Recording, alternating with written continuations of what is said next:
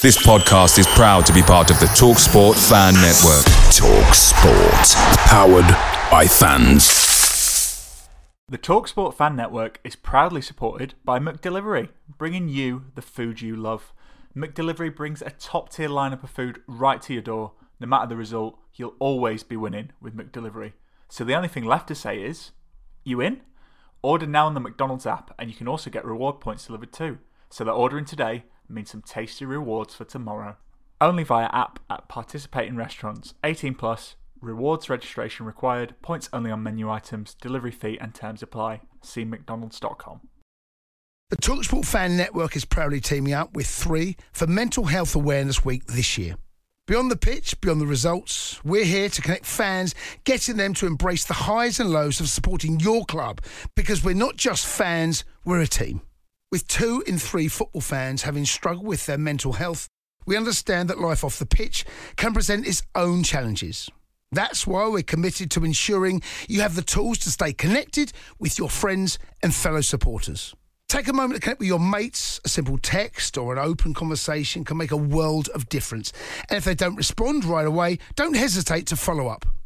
Let's all take a moment to talk more than football.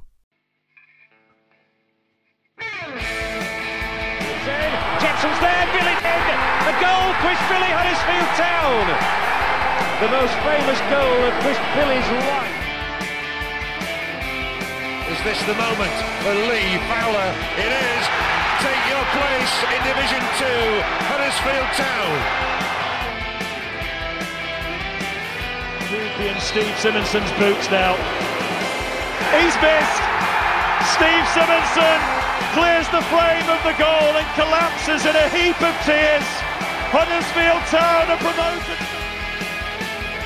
Mustafa Schindler has a chance to write his name in Huddersfield Town legend. And he takes that chance!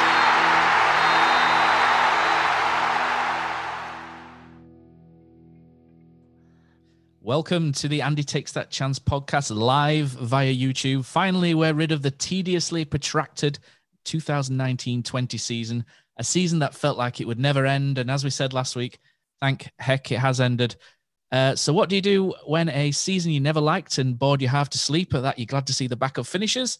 Well, you hypocritically gather up your mates and spend the next hour or so talking about it. So, coming up this evening, we'll chat about the 2019 20 season and get the unique view of our guest pundits. And of course, invite your opinion via our live chat. Uh, before we get going, this episode is sponsored by Magic Rock Brewing. Uh, just a note to say that the tap rooms at Birkby and Holmfirth are both open now, which is great news for those who love a, a good craft ale. And uh, also, the deal on the website is still going. If you spend £40, you get free delivery. So, with us today to review the season, I'm Matt Shaw. Uh, with me is Neil, the Bruce Wayne, uh, Richard Cozzy Kosmala, and our guests today are the Radio Leeds big dog, Johnny Buchan, and a former Terrier with over 50 first team appearances to his name, sat outside in lovely sunshine, is Phil Senior. Hello, Phil. How are you doing? Not, not bad. How are you? Good, good. Thanks. So you just joined us, so it's uh, it's good to see you, and good to see you as well, Johnny. It's been a while since you were last on as well. It has, guys. Yeah, thanks for the invite. I'm sorry I couldn't provide such a lovely backdrop. it's all right. we, we, now know where you sleep. Yeah, it's, it's uh, yeah. So I, I, think what's quite good in these in in these um, season reviews is to kind of look back at the start of the season and just kind of see how wrong we were with our preseason sort of predictions and in the Premier League, we had some absolute howlers uh, the, the, year before last. But this year, we actually did pretty well. So I'll, I'll take you through a couple of. I, I, listened back to episode 35. They're all on episode 35 if you don't believe me.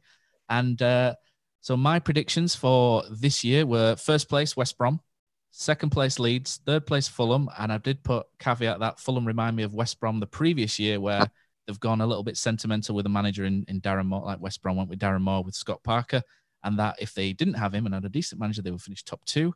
Uh, Cardiff fourth, Brentford fifth, Stoke. Yeah, you got it wrong, Matt. That's just don't yeah. yeah. As, as standing by Scott Parker, I'm not having Scott Parker still, but uh, Stoke Crack sixth. on, you like conservative government, mate. Spin, man. Q- QPR, Hull, and Charlton to go down. Uh, the thing I got badly wrong is I said Barnsley would be nowhere near the bottom three, but there we go. Uh, Neil, you had Leeds first, West Brom second, Fulham third, Cardiff fourth, Brentford fifth, Stoke sixth, Luton, Charlton, and Hull to go down. And your little snippet was I can't see Wigan being anywhere near the bottom three. So technicality, I think you're probably right. to go down? Luton, Charlton, and all. Luton, Charlton, and Hull. So two out of three. Oh, It's not bad. We all got two out of three on that one. Uh, Stephen. Chicken, Stephen Chicken did well. He had uh, Leeds, West Brom, Brentford, Cardiff, Fulham, Derby, QPR, Reading, Charlton to go down. Cozzy, you had Leeds first, West Brom second, Brentford third. This is this is where you're the man. Fourth, Cardiff, fifth, Fulham, sixth, Stoke. But you did Ah. caveat you did caveat that by saying you did fancy Swansea to do well this season, and we all said, "Nah, I don't see that happening." And uh, Hull, Black, Blackburn, and Luton to go down. So uh, those are them. One of our writers had Huddersfield to finish sixth, Martin Sykes, and I think we all kind of said sort of Huddersfield sort of between twelfth and fifteenth. Um, how how Phil? We'll go to you. Sort of so in, in the early part of the season. So this is the first time you've been on the podcast. So again, welcome. And uh, how did you think sort of going into this new season? How did you think that Huddersfield would perform? Come down from the Premier League, obviously selling a couple of players, but did you did you have hopes, or did you think that we've kind of got a Yeah. par score? I think we had a we had an interview with, with Cozzy and, and Neil um, for Radio Leeds, and, and I was quietly optimistic to be honest. Um, I think the worst uh, prediction that I gave was the fact that I thought Mbenza and Dia Diakhaby might uh, do a little bit of damage. Um, they have done. to, to the wage bill and finances. Yeah, you're right. Absolutely nailed that. Yeah. Unfortunately, they didn't. Yeah, so um, yeah, I think obviously it. it I think we we all were, were quietly positive. We thought that we might have a decent chance of being up there, but obviously the way that it's um, you know all um, unfolded, it's, uh, it's it's not been very good, has it? So um, I'm hoping for better next year. To be honest. Mm. How about you, Johnny? Did you, you you came in and how do you think Huddersfield were going to uh, going to fare? I thought Jan would last longer than he did. I'll be honest. Um, I thought, and I know we'll come on to him. I thought it was a, a strange time to to get rid. I thought they might have either gambled in the summer or or seen it through for a little bit longer. And then as soon as you start doing that, as soon as you start changing things, that's when you start to worry a little bit, don't you? But I think the Cowley's good appointment. We'll come on to that as well. But I think in the summer, I thought Town would. I don't think they'd be as close to the relegation battle in the final few games as they ended up being. I thought they'd be a little bit further clear than that. So I'd probably have been with you guys 12 to 15, somewhere around there. But we know it was incredibly tight, wasn't it, at the bottom as well? So it's kind of been a bit exceptional on that front of things, which has dragged them into it. Yeah. So uh, obviously, all's well that ends well with with that. So we'll probably go through. So you mentioned Jan Siewert there, Cozzy. Um, pre-season, you know, and Neil, we we said during pre-season, didn't we, that pre-season results do they mean anything? And I think we've seen during last pre-season that you know Huddersfield Town unbeaten throughout. You know, went to Austria, didn't we, and, and performed really well. Diakhaby's scoring goals over there.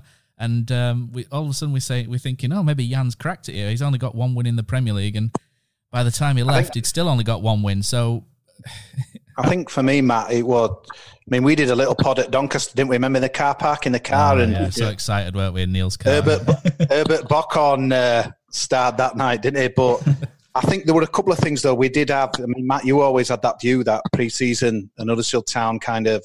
And what happens when it starts were a bit kind of two different things. But I think did we play Montpellier in the pouring rain at the stadium? Mm. It was I think it was nil nil. It was a pretty poor game, and I think my hopes were because I wasn't enthused with the signings. To be honest, Tommy Elphick, you know, I know people said experience, leadership, but once seeing it, obviously Bockhorn, you know, as it transpired, not the best. But my biggest hope really was the guys that, you know, like kind of Phil mentioned there, and certainly Mounié, that, you know, are dropping down a level, we would see a real kind of change in them. And it never happened. And the Adam Mooy thing was hanging over us at the time. We knew that it wasn't going to be there. And obviously, it was a bit of a strange uh, scenario, wasn't it, when he signed that contract and then went straight on loan to Brighton, never to be seen again. But I, will, I, I just vividly remember that Derby game. I remember being in a pub before, and it, I, I just wasn't bothered about it. I just hadn't. I was struggling to get any. I was struggling to get enthusiasm to get down the St Andrews Road. I think that's a big age that for you as a fan. Some seasons you're springing out of the pub, aren't you? Sometimes you're there half an hour before, but I remember it was an evening kick-off one at Monday, and Sky were the last one to play, and I just couldn't get any enthusiasm for it because I just, I just wasn't. Jan wasn't doing it for me, and uh, obviously we'll talk about his departure pretty soon. I thought, but for me, yeah, I, I was struggling to think, and then after obviously Tom Lawrence got a couple of goals that night. I think somebody mentioned it. Was it was it Diakhaby clean through and did he trip up or something? And I think set the tone, didn't it? And yeah, I don't sure. Yeah.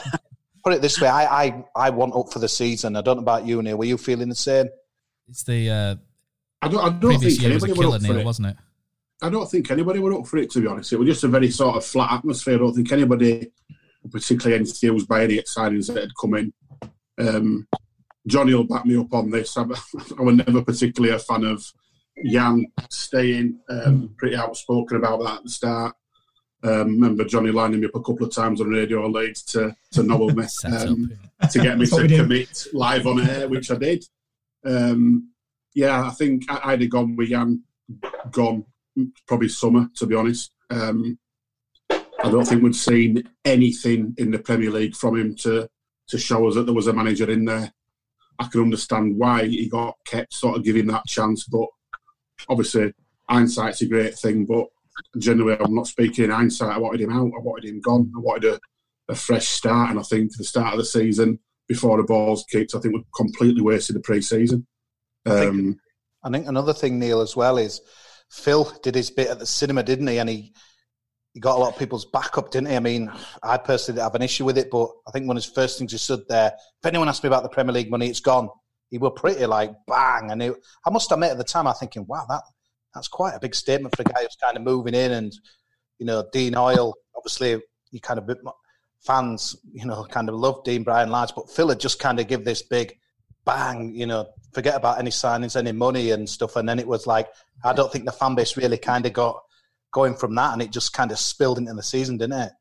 Mm. it, la- it laid a marker down, didn't it? If we're being honest, it laid a marker down, and I think the problem is with that kind of statement and that kind of interview. I think we all love to see chairman coming out and, and saying the piece and telling us everything, and but also everyone then likes to sort of pull it to pieces. Um, but then on the flip side of that, if they don't come out and tell you anything, they get pulled to pieces for that as well. So it's a bit of a it's a bit of a, a tough one for me. That um, has he got stuff wrong without a shadow of a doubt? And I think, to be honest, I think he'd admit that as well. Um, I think the club have got a lot wrong over the last. We're not even talking this season. Let, let's be fair. We're going back. I think we got a bit too big for his boot. Second season in Premier League, getting rid of people who we shouldn't have got rid of. We should have stayed a bit more humble to his roots, like Sheffield United have. I think. I think we went a bit too bold, too quick, and it clearly hasn't worked, and we're, we're still paying for it now. Mm, so uh, episode, I think one of the episodes a couple of weeks later was entitled "Dead Jan Walking." I'm slightly proud of that.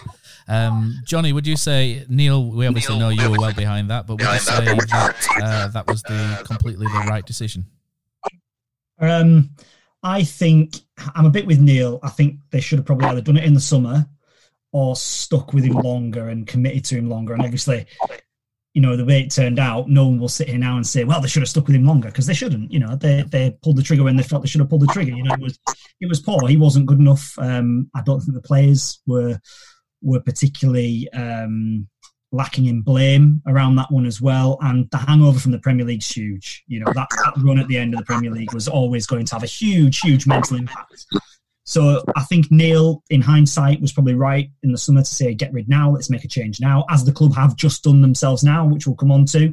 Um, but I, I did feel a little bit sorry for Jan, to be honest. I feel like he was, was it the Fulham game? Was his last game? Was that the, the last one for him where he looks. Yeah, and what I didn't like about that, Johnny, and sorry about him, but Yeah. it was all that carry on and Phil on his phone. I don't think kind of Phil was Exactly. on show, but it, it, it were a, I thought it were embarrassing for the Yeah. kind of the club. It were like a soap opera, wasn't it? Yeah, and, that, that's, and that's why I felt sorry for him. You know, Phil walking up and down on his phone, but also the the coaching staff behind Jan. You know, a, a coach he is only as good as those around him. And you look at Danny Cowley, supported by his brother. You know, they're always going to have that bond. And you look at Carlos Corberán, the, the the coaching teams he's been a part of. You know, they're all in it together. And Jan, full time whistle that Fulham game, turned around, and the rest of the coaches stayed sat there. He looked a very solitary figure, um, and like the rest of the coaches knew what was coming.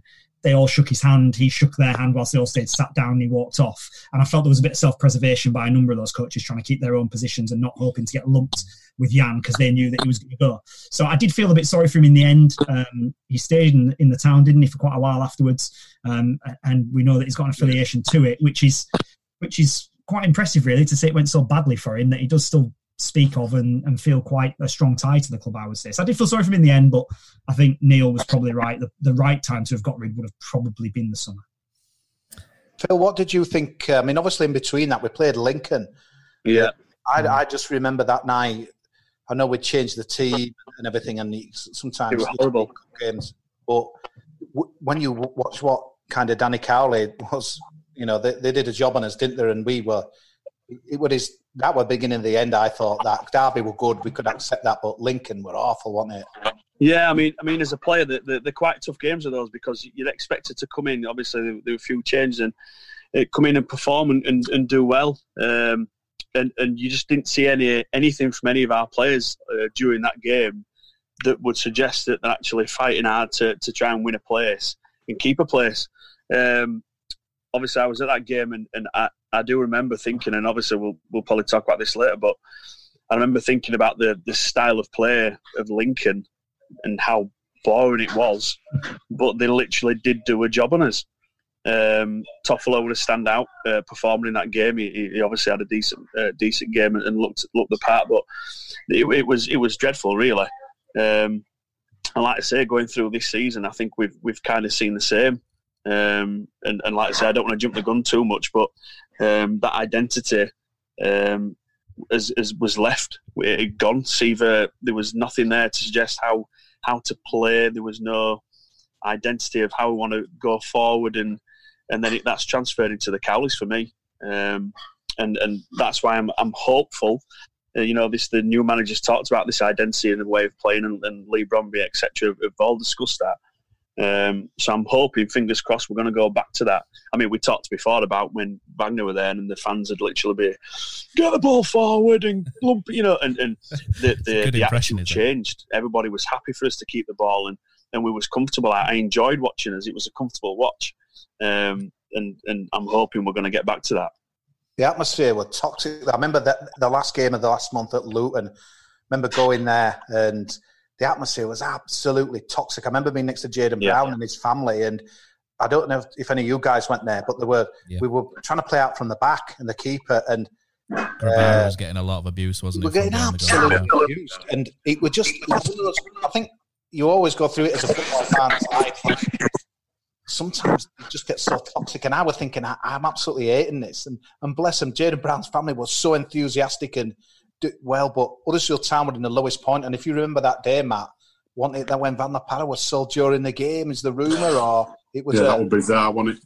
That was, that was strange. Via WhatsApp, yeah. I mean, yeah, I mean, I've been quite quiet this year. Like, obviously, social medias can, can be very toxic at times, and and and, and quietly on the behind the scenes, I can see that on on Twitter how, how, how people have talked and things, and um, like I say, it's just it, it, it grows and grows and grows, and you can see the moans and the groans forming. And, and I have, you know, in the Premiership, we obviously struggled, and, and, and we did perform, and, and, we showed a bit of heart, but the fans were amazing um, last season. And this is me as from a player playing in these kind of games where we are struggling. I got relegated, you know, Port Vale away. You you need your fans. You need your fans, and and for me, that identity, you'll get you get them back you know, if they know what you're trying to achieve, you get them back. And I just think this year, the the backing from the fans, you could see, you know, clearly the games were quiet. Um, that you, you you need that bond between both fans and players, and, and, and it was totally lost this season. Phil, I was going to ask that because that Luton game, I am certain Grabara changed from like trying to play out from the back to hoofing it, and we were losing the ball. They've got some big units, Luton, and and the fans had changed where he was going to play his game. It was incredible to see a man, a professional, in my opinion, changes style just because of the job behind the goal. Luton, you're so near at you that away end. Is, yeah. is, that something you can kind of relate to, or were you kind of a strong enough character to maybe, you know, forget yeah, what they're saying? I'm going to like, the game plan. Yeah. I mean, like I've, obviously, I've played a lot lower as well in divisions and, and, and at the smaller grounds. You know, we played Chelsea away at Stamford Bridge, and you can't hear anybody. you know, it's just a hum. So you know, there's no, you know, there's no stress there. But places like Luton, they do get on you, and, and, you've got to be a stronger character really. To if your manager wants you to play in a certain way, you've got to play that way. You know, you, you, you have trust in your manager and have trust in yourself. You know, if Jacko said to me, "Right, I want you to uh, hit a diagonal out to right hand side," and I knew it would a tight hit the ball there, I'd still do it. And if it's out of play, you need a manager there to back up and say, "Don't worry, keep doing it." And obviously, I mean, things changed, and, and, and they did that. Another thing I think as well that didn't get the fans in the club and what have you, big split, the Paddy Power uh, sponsorship. What what did you make of it, kind of from the outside looking in, or can you? I've really- just, I've just, I've just spoke to a mate about this um, because he's a Leeds fan. We're, we're away from at the moment, and um, we were talking about like sponsorships and like, you know, and, and how many casinos um, are involved or betting agencies, etc. And it just came up. It was absolute shambles. I thought it was an absolute joke. I thought it made a, a mockery of what we were trying to achieve um, and what we've done in the past. Now we've built uh, uh, this this family club, and the fans have been behind us, and then we get relegated, and then we, we get this thrown on us, and, and I don't think things like that help you. To be honest, I think it puts you on a bit of a back foot straight away. Johnny, you agree? Oh, 100%. Absolutely 100%. I think that. I think I did the interview with Sean Jarvis about it. Um, you know, a couple of days after it had been finally confirmed that it was a hoax, even though we all we all knew it was a hoax, but it went on for a good couple of days, didn't it? Um, and one of the things I pointed out to him was that the club charter, the first two points of the club charter are honesty and integrity, and he was very uncomfortable when I said to him, "Have you acted with honesty and integrity over the last 48 hours?" And and he was very uncomfortable with answering that because, in my opinion, they didn't at all um, at any stage. And you know, they were they were quite happy to give Paddy Power um, all of that publicity, despite the fact the gimmick since has been take our shirts back or whatever they're calling it, and saying let's not have the sponsors of betting companies on the front of shirts. You gave them worldwide publicity for 48 hours, minimum 48 hours, and for me, that it's just hypocrisy by saying that afterwards and I didn't agree with it in the slightest at the time. Um, and I, and I think pretty much what Phil says there, you know, um, it took a few people for mugs, and it isn't really what when the club's been going through a very difficult period, it should try and do. I get Sean Jarvis has to do what's best for the club financially. Fully understand that. Fully understand he's got to take the best deal and make the best deal he can. And fair play to, to whoever came up with it at Paddy Power. They're probably in a much higher position than they were at the time because it was a real gimmick that, and it worked. But I just don't think it was great for the football club, a family football club as they push themselves personally. Neil, you had uh, obviously saw the other the positive side of it really at the end. So um, I mean, maybe you have a kind of a different view to the guys. Um, slightly, yeah. It's obviously we, we can talk all day about the right the rights and wrongs of, of why it happened and did it put a good light over the football club? Overall, probably not. If we're being if we're being totally honest, but obviously I saw the the flip side of that with the shirt auction that happened on the back of that, Mm. Um, and actually got over fourteen thousand quid for two local charities. Obviously, the Street Kitchen and everyone. Pretty much that, that's what I do. Andy's fan club. That is what I'm all about. And you know, it's for, for, for that side of it. It's very hard for me to come on and, and say too much negative about it because obviously fourteen thousand quid to two worthwhile causes. But at the time, I said it then then as well. Um, as much as the flip side is great, you can see why people were, for want of a better phrase, pissed off with it. Mm. And and you make a good point there. You know, they'd they'd end up giving some money and, and it worked out well, but there's other ways of raising fourteen thousand pounds to to give to a couple of charities. You know, there's ways that the club Very can do possibly, yeah. And, Very and I'm not and I'm not anti-betting companies. I'm not anti-betting firms. I'm not anti-betting. You know, I think the relationship's too close with football, absolutely. But I'm not anti those things at all. It's a part of life. I just think, yeah, it it just didn't sit right for me personally. So Matt, the new Danny Cowley. So you're going to have to jog my memories, but was it just the Cowley brothers that we were linked with, or was there someone else? Can you remember at the time? Because Hmm, I'm trying to go back on on thoughts. Uh, Neil Harris, he was linked. Um, obviously gone to Cardiff and done pretty well. Uh, Lee Bowyer. Lee Bowyer, who then denied it um, and then tried to Mhm. leverage it, didn't he, to get a new contract. We'll come to Lee Bowyer in one of our sections later, I, I think. Um, yeah, I think the Cowleys were quite early in, weren't they? So um, I, th- I don't think the, the focus really changed, did it, from Danny Cowley after the media had found out that we'd uh, gone in to speak to Lincoln. no, I, I mean Phil obviously gave him a, a great uh, what's the word?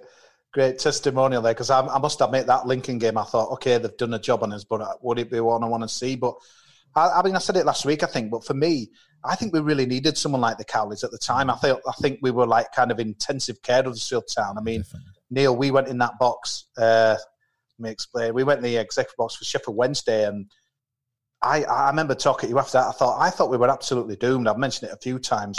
We were we really needed some kind of character, some energy, which they brought. I think we really needed the Cowleys at that time. And uh, I remember doing that first press conference uh, coming into it, and you obviously were there, Johnny. I think just with throw in Cozzy, uh, a couple of messages on, on YouTube as well. Uh, Dale Marsden says Nigel Adkins, and obviously Johnny, you'll know that Oggy, yeah. Oggy seemed quite mm. adamant Nigel Adkins was going to get the job.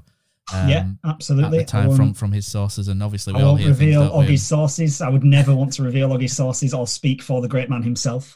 Um, but yeah, he is he's still to this day very adamant that Nigel Adkins was was right in the mix. To put it another way.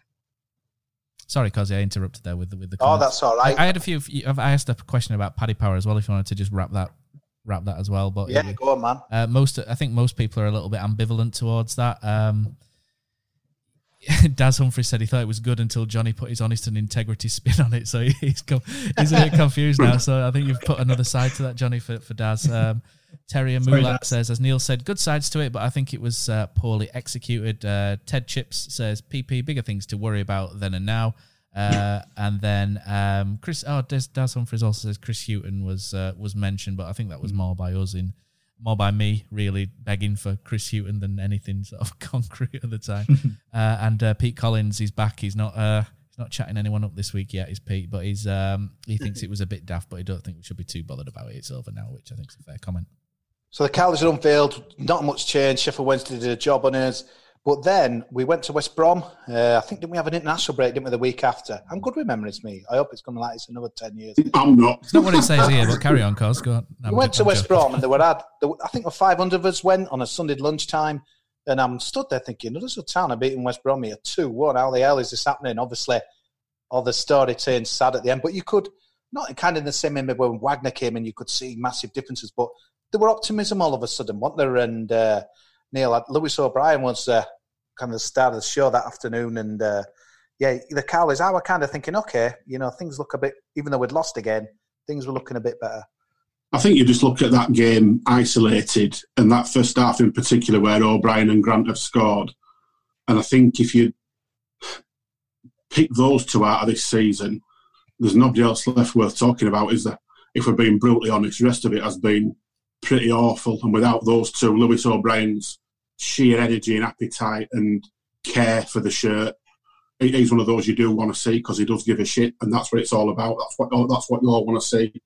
And Grant, up until middle of January, was right up there as one of the best in division. And to score 19 goals in a team that's been risk of going down into last week at season is uh, is some feat. And do we do we agree with everything that he's done and how his attitude's changed towards it? Probably not, but you don't know what's going on behind the scenes. You don't see everything. And f- from his point of view, if you're seeing yourself score every week, but you're still letting three in at the other end every week, that's got to be quite disheartening, hasn't it? To be honest. But yeah, you take those two out of the season, um, and would have been doomed. Absolutely doomed. Phil, did you know much about Lewis O'Brien? Obviously, we knew he had gone to Bradford and done a good job there we were hoping that he could kind of come on and kick on. But did you know kind of much about him? Kind of past it has been in the club obviously for a while as a kind of junior. Did you think he could make? Yeah, it? not really. I know some of the lads who, have obviously coached him uh, in the past, and they've all spoken well about it, but not really known anything. Um, but I think his his performance when he went to Bradford uh, was a bit of a, an eye catching uh, thing because it, it, to, to go as a young kid and, and, and to actually uh, make an influence on the team as he did uh, over there was, was really encouraging um, I think he's been a, a, breath of fresh air. To be honest, yeah, his attitude's great. I think he's got he's, he's got a lot to offer. You know, defensively, he can he can defend well. He's got a his technique's very good, strong. His, his engine's unreal, uh, and he's popped up with a couple of uh, uh, beauty goals, hasn't he? Do you know what I mean? So it, it's really positive. I, I, mean, I think I know COVID came and, and the, uh, the, the, team changed a little bit, but I thought Trevor at the end was was fantastic at right yeah, back. Was, yeah. Um, we've been been crying out for a bit of stability at fullbacks. I still think um, Toffolo can can be a little bit suspect in behind, um, which I think has has found out Schindler a little bit this year uh, for pace. Um, but I think, like you like you said, those players you mentioned um, have, have, been fantastic. But yeah, Lewis O'Brien's got a real future. I just hope we can keep him um, uh, for a good few years and and I like the fact when Worthy and, and, and Danny um, had that game, which which were nice from down in in Millwall. It was nice to see him get the captain's armband because you know it brings back those memories of Worthy taking over it. You know, Worthy was a, um, it was just a hard working, honest player, and and I think we need to we need to unearth a few more of these players to uh, to give us a little bit more um, more joy from the fans in terms of bringing the homegrowns through. Mm. I'm feeling smug on O'Brien a little bit, Cosy, because we did um, a couple of, of things with uh, Rovers, Blackburn Rovers chat and stuff, and everyone always asks for your breakout player this season, and it was probably a little bit obvious with some of the uh, performances in, in pre-season, but I, I, I was tipping Lewis O'Brien big, you know, to do well this year, and um, sure what Diakhaby you liked. well, I think we, I think, I think a few did, didn't they, with Diakhaby? But yeah, Lewis O'Brien and, and Dag Barnett's made a point. He said um, harsh on Hogg and Schindler, not had the best of seasons, but can't fault their attitude or heart. I think we'd all agree with with that fully as well. Yeah, I, I, don't, I don't, disagree with that. But when when you look yeah. at their, their influence on the season positively, They've both, by their standards, been poor, haven't they? Yeah, I thought Schindler was top class caring, last four or five games, but before yeah, that, he was, str- he was struggling at a certain point. In general, not not a great season, and, down, and obviously, we, have spoke about them too before, haven't we? And you know, it's there's no doubt that they will go down in Huddersfield Town legend for being part of the team that got up and stayed up. But I mean, sometimes it's just right to to move yeah. on. It. You've got to think about the type of players they are as well. Um, yeah. You know, he's, they're both getting on a bit. Um, Schindler's never had the legs really. He, he reads the game really well, um, and I think when you've got players around you that aren't performing, um, they'll find it a lot harder. And I think Hoggy's um, he's had to carry quite a lot to be honest this year defensively in that midfield, uh, and, and so is Schindler at the back. So um, they haven't had the best season, but they've still put the effort in and they've still they've still worked the best. Oh, I never doubt that. Never doubt that effort ever. Yeah. October, October, guys. We actually won some games of football, which you know a lot of people must have been rushed to hospital. This is why the I reckon, I reckon this is our best period of the season, cause you know, as the Cowleys have kind of got the feet what? under the table.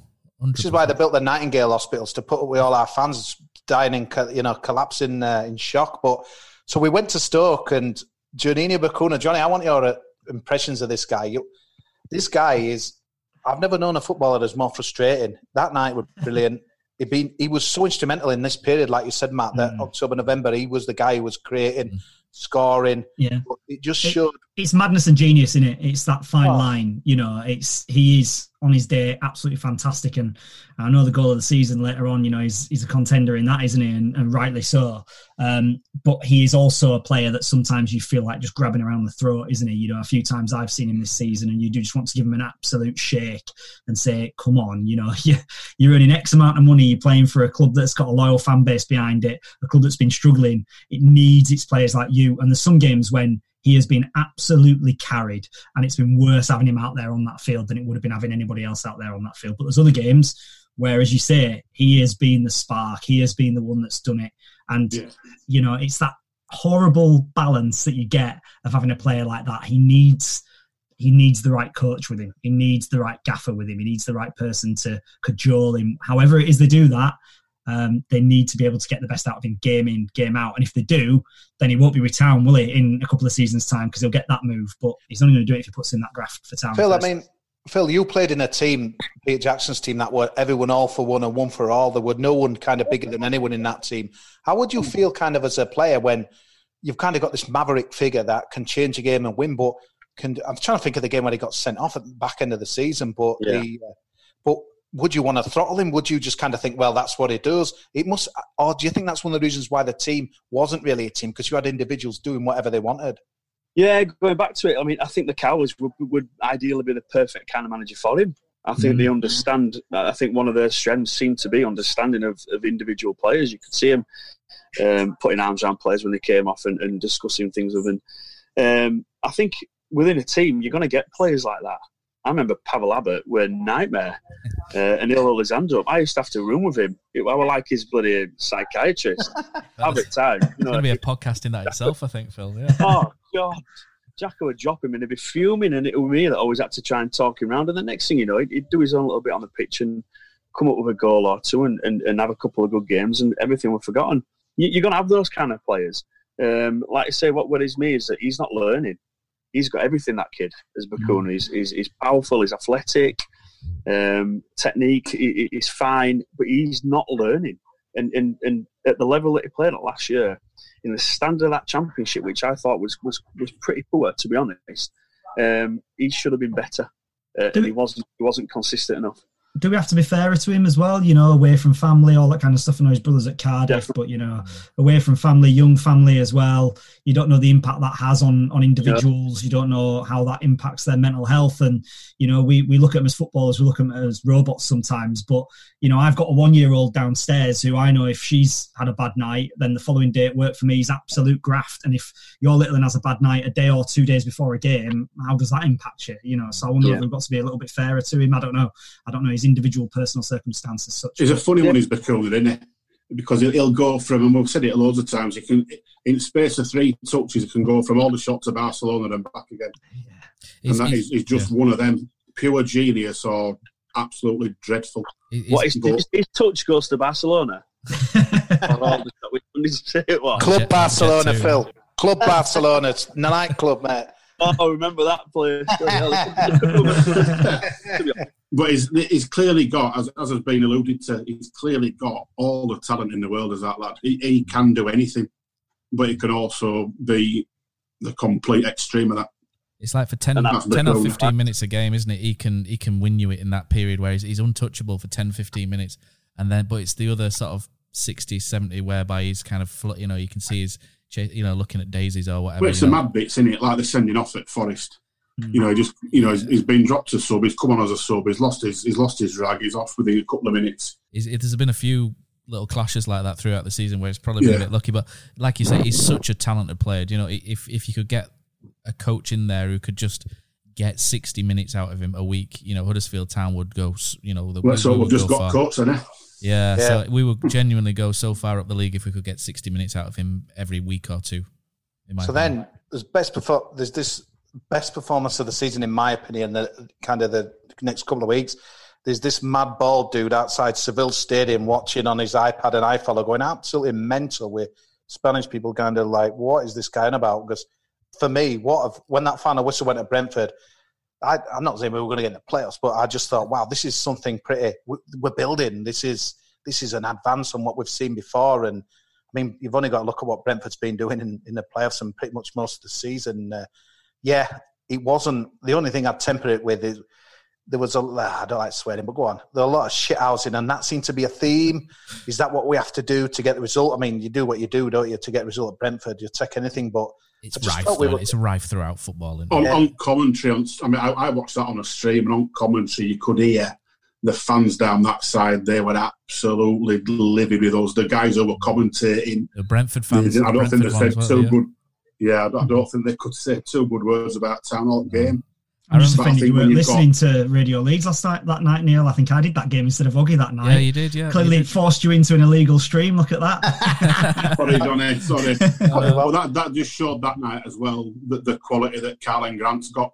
Yeah, because it, it, probably wanted you know half a chance really, and he's made something out of it and buried it, and he did that on mm. on more than one occasion, didn't he? So yeah, that, the, the, week the week after we go to Preston North. End. now anyone who supports Huddersfield knows you might as well put a, a home win down for that. But the one thing I wanted to put out there, and kind of a bit of a talking point, Terence Kongolo played in inverted mm, commas in this game. Hmm. And to me, this was a guy who I was really hoping would, you know, once he st- stayed with us, because I was still thinking, I, th- I rated him, even though some people didn't, and I thought he'd go on and kick on this season. But for me, this was an he got dropped obviously a week after the Bristol game, which was a bit of a cull. But again, Phil Terence Kongolo, oh, man, what a talent! What a waste! He's muted himself. Still muted. Unmute him, Cozzy. I've asked him to unmute. God, I can't, I can't unmute him. He's a law unto himself. He's going on one as well, isn't it? I know. That's goalkeepers for you. No, he's seen it. He's seen it. He's seen it. Has he? So. No, no, look at the anger here. right, I'm on. I'm on. Go on, Phil. Absolutely horrendous for a number of reasons. He just lost the plot. Kongolo, absolutely shocking. Um, but I still think we could have got some out of that. That the, when Elphick got injured, you know, the, the was, it, was it a free kick that was given on the edge of the box as well? Should have been yeah. a red card. That yeah, a red card all day long. They, yeah. It, it it was absolutely horrendous that game. I, I remember a couple of lads, I won't name them. Um, I know they go to town matches um, majority of the time away at home. They left at half time, um, and they just they, would seen enough. And, and I had my, my, my, little lad, and I went with my mate and his little kid, and, and we were frozen nuts off. But it was it was such a horrible game. Preston were poor. We were shocking. Um, but Kongolo just down tools, absolutely down tools. Uh, and you can't carry people like that when they're like that. He'd obviously lost his head and, and he didn't want to be there. Um, he's probably had a sniff from somewhere else, and, and, and that were it. It were, I mean, they rightly so they, they, they dropped him, but um, what a horrible game that was. What a horrible game. And Tommy Elphick done for the season, Phil, at that point as well. Disaster, really. Yeah, well, it, well, because he started performing in and around that time. He started to yeah, string of decent performances together. I don't know whether they were trying too hard at the start. I mean, I commented, I know you just discussed it at the start. I thought it was a good signing, a bit of more experience again. Um, how wrong could we have been, really? Obviously, it didn't work well with the with the injury, but he just started, you know, stringing a few performances together, and, and that was really unfortunate for him during that game. We were unbeaten in seven before we went to Preston as well, and then Ryan Ledson went through it. That's such a blatant red card. Is that the uh, ridiculous? Absolutely ridiculous. And, and but then it, it, really affected us going into the next while, didn't it, Cozzy? Yeah, and this is the thing. I'm going to bracket the kind of next bit together because this was kind of a bit of a, a tipping moment, I think, for, for Huddersfield Town because Bristol City debacle. I think Kongolo being dropped at that game. No, he played, and he was a disgrace again. Give him a wave. and there's, uh, I think, 12 minutes he played as a sub, and I don't think he wanted to come on. And then Neil, I remember being with you at the Leeds game, and I think we had added maybe some kind of news that we're going to be a much changed team, but it's still that moment when it comes on your phone and you look at his bench. I got it written down here. Delaney started. We had Kieran Harratt on the bench. Hyde, Daly, Austerfield, Jackson, Edmonds, Green. I think Diakhaby and Mbenza, them lot bombed out. Kongolo bombed out. Wasn't that the moment, Neil? I think. Do you know what though? When we saw the team for that, that was actually um, memorable day for me because that was the day when we had the Andy's Man Club Awareness Day with five aside on pitch and all sorts of stuff going off. So I've got good memories of that day. Um, At least someone does. That, yeah, but to be fair, I think that the, the Cowleys fully did the right thing by bombing out all that lot. And I think even though we're going into, you know, the game against best team in league, if we're being honest, um, I don't think anybody were remotely bothered that none of that lot were involved. And I think everyone were pretty much universally happy that all these kids were going to be involved in some way, shape, or form. And in fairness, they put it together. Yeah yeah. an half decent performance. I don't well, say, in my, in my memory of that, in my memory of that game, that first half was Towns, wasn't it? Yeah, you know? Mounié should yeah. scored, wasn't it? I think. Yeah. Yeah, and, and and so you have to take your hat off and say fair play to all those changes, you know, and, and yeah. it worked for 45 minutes. Unfortunately, and, another day, a bit gassed after that. And, and Matty Daly have both scored that day as well. Yeah, well, you know, stuff whistling past post. I thought I tactically, tactically, the uh, Danny Cowley got that spot on. You know, Leeds have, have pressed very high, and what they did is they went, the bypassed and went direct to Mounié. And Ben White had a, a good game against Mounié. He dropped back in and, and, and challenged him well in the air. But that first half, I think Town came out, and it was that first game really whereby you could see the fit, fitness was again a key issue. Um, we came out, we had to match lead, so we came out like a train. And that first 45 minutes, we were good. We were in the face. Uh, we went direct to Mounié, and, and we were, I wouldn't say we were massively the better side. I think we edged it. And uh, but second half, we just kind of fitness wise just went down. We just couldn't maintain that level, and I think that was one of the one of the. Leeds just showed a couple of bits of quality, and that one goal that they did as one into other with two or three passes, it's in back at net, and that were, you know, the, let's be fair, we won't first start last year. They've done that to this season either. So I think with, yeah. with that team that we had out that day, I think I think one, one of those we could actually walk away. One of the few times in the last two years where we've been beaten and walk away relatively pleased with it. But then well. Bill, the next three days, we go to Charlton and we go with limited expectations, similar setup again. And I think I'm going to leave 90 minutes trying to get a train back. I thought I'll just hang about here, see what happens here. The rest is history. But I yeah. think just to kind of temperate that, I mentioned it before, it's frustrating me that Matty Daly comes on, scores, never forget his kind of piece he did with the club, the interview, and emotion and what have you. And we never saw him again pretty much after that. He were he would he would almost like the end of the beginning, really. I was just going to mention this to you guys just before you, met, you obviously you brought that up, which is which is great because it, it looks it looks a good talent. Um, um, a lot of people spoke really highly from him, and I thought this season really, at, at, points, it was perfect for him to, to come in and play. I really did. Um, him and O'Brien in midfield together, the two youngsters. It, you know, I, I, was interested to see how that would play out. Um, literally because it, um, so pleased for him with that goal down at Charlton, but it just showed again like, like the, the lack of consistency that we had uh, through the season. You know, there'd be a couple of performances where we'd pick up and and, and, and a little bit of heart, and then we'd, we'd have some terrible, terrible performances. So um, I, I, I really do hope that this new manager, obviously we're with the under 23s kind of background, I hope he does bring some of these young kids through quickly because I think now is the time for it to happen with some experience in and around. I think a lot of it. I think no. it's quite clear that this is the main reason why it's happened. The Cowleys have gone because of their reluctance to use the kids and and be brave enough to use them, um, and not really have a set idea of how they want to play an identity. And obviously, Town are clearly going for the Leeds model or the you know the Leeds slash Brentford type model. And if it works and some of these kids are good enough, you know it, it could be good. Don't get me wrong; it's a big if. It could it could be an absolute disaster. But I'd rather find out this way than be bored to tears every week. As Foreman's recovered a little bit over Christmas, but then I think the Stoke game on New Year's Day summed it up a little bit for us. It was the most surreal game, wasn't it, ever? We were 2 1 up with about half an hour to go, and we ended up losing 5 2 to a. We shouldn't have been 2 1 up, though. We were getting uh, a bit of a shoe in, weren't we, really, on, on balance of play? Yeah, and, and uh, obviously the McLean incident, which was regrettable as well. It was a pretty grim day for us all round, I thought, on that day. But but then obviously recruitment, uh, the window's opening, and Toffolo, Stearman, and Lössl comes back as well. Matt, you're an ex keeper of some. so know, is Phil. Phil, Phil was better than me. Yeah. Yeah, Phil. yeah, that's a good idea. Yeah, he went a back. Remember, yeah, right, yeah. Bill, Let's talk. Lössl coming back. Some I, money out of it and didn't pay subs. Bill, I want to first. I've got to be honest with you. I want everyone like get in there and that. I felt he kind of done one on us.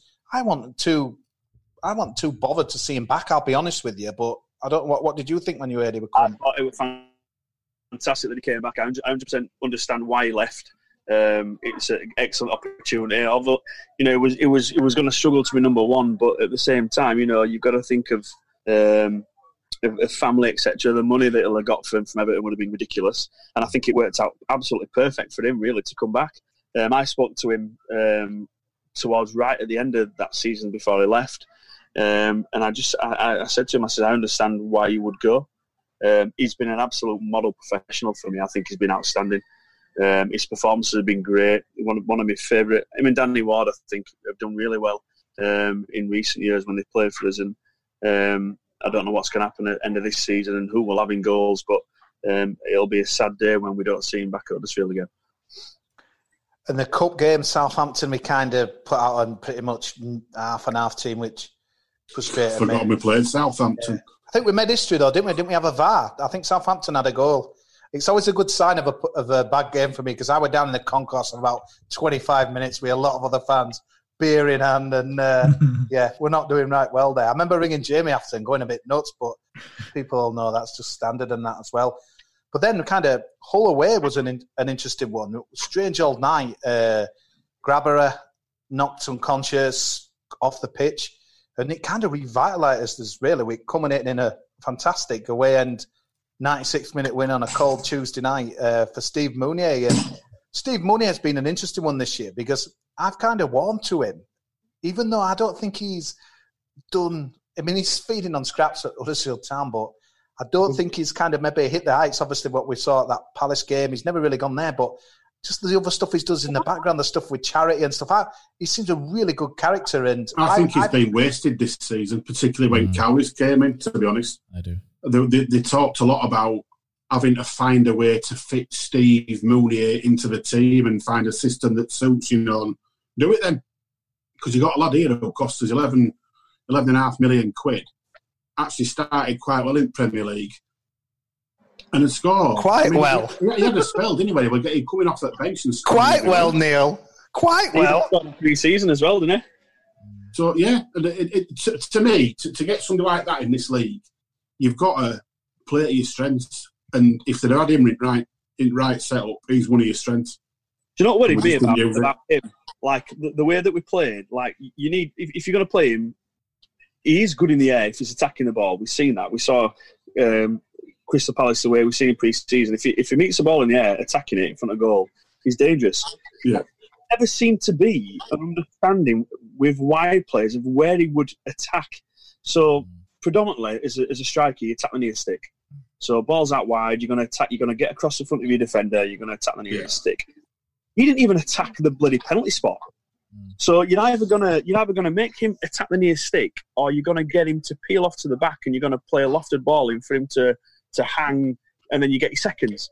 Yeah, There there was- was get it knocked down for somebody else. And so, like you've said there, you hope we were hoping we, they were going to utilise him more, but it just looked like they weren't kind of going through any forward advancing plays in training to, to work out what's the best way of going forward. I mean, you look at Liverpool. Liverpool generally hit the byline and pull it back, and there's always a player you see have made a run, held back, and, and there's an opportunity. We have nothing in terms of that, and, and that's what worried me about him. And I think either they've let him down, or he's kind of let himself down in terms of the the ability to get into the box. Well, it's I think it probably intelligence, makes innit? It's somewhere in the middle. it. It's it's Yeah, yeah, it's, that, think so. it's intelligence. Whether that's the intelligence of the wide men to try and pick him out, even if he isn't making those right moves, or whether it's his intelligence of making that right move in the area. Do you think he's, I I don't think think we given up a little I don't bit think though? we allowed our wide men to be brave enough. To be honest, I was going to say, I Neil, do, think it were almost a bit safe. do you think we get? Do you think he might have given up a little bit, especially considering, you know, the, the quality of wide men we brought in with your Mbenzas and your Diakhabys, and he's not going to get anything decent. Quality in inverted Yeah, commas. there's one cross from Mbenza that he put in against Burnley in the Premier League, and, and Oh, is what their goal? far stick, isn't he, with a, with a great header. Yeah. And and for me, I thought Mounié was was wasted under the Cowleys. Um, it was one of my I my think he main missed out. main bones. Um, if they'd have played Colin a bit more out wide, Colin's got a great delivery into the box. So I think he missed out a little bit on Colin not playing. Possibly, yeah, possibly. But I just, I just thought they, um, they, they kind of looked at him as, as a k- bit of an Akinfenwa type, you know, that they would just use as a battering ram. And I don't think that's Mounié's game. I think he's got a lot more Not to him all. than that. Not- Um, I don't think he's But he nasty showed enough. that with that goal, didn't he? Yeah, I Was it don't- against Forest when he just cut in and bloody stuck it in top corner from about Blackburn, yeah, 25 Blackburn. yards? He's, he's, he's got so yeah. much more to his game than what the Cowleys I think gave him credit for, and it, that was a frustration for me. I thought he could have, I thought he could have, I thought he was misused. I thought he could have run channels more if they'd have asked him to do so, and I thought he could have been a, a bigger player, especially especially when you consider Fraser Campbell's goal output. I thought Mounié could have uh, been played. Matt, have you got any comments coming in from all our beautiful uh, viewers, listeners? What do you call them these days? See, Johnny, I'm doing your job here, aren't I? You are, mate. We've you got are. traffic news. Neil, I get can the traffic back- I can sit back with a beer whilst we do the graph. It, it's quiet down cul-de-sac. Clive Settle, get, where's Clive Settle? Can we get him on as well? And the weather is, uh, yeah. oh, David James. Is it David Let James? Phil do whether David, better oh, don't- yeah, David whenever James Phil is, gone now. God. David James Ah. moved on. We, we read our own travel now, guys. Cutbacks, we read our own travel. Ah, here we go. Huddersfield looks good, Phil, up in the Colne Valley. Yeah, yeah. Kurt Yeah. Burton's looking good. I'm on holiday. I'm on. I'm on holiday. Um, I've, I've been looking to sneak a, a little out away, so. Uh, but I'm going to have to go in uh, in five minutes, guys. No worries. Uh, Thanks for coming on, But, man. uh, I've got- a little barbecue going, so it's tea time, and this jealous. little man needs my. What's he doing with questionable, that shirt questionable on? shirt. Is that Phil? What's What going on? the Thank. And me. scandal, man? Yeah. Phil, Right, I'll tell you what, fellas, but thanks for the Phil, thanks for your time, man. Yeah, great stuff. Thanks, Yeah. Phil.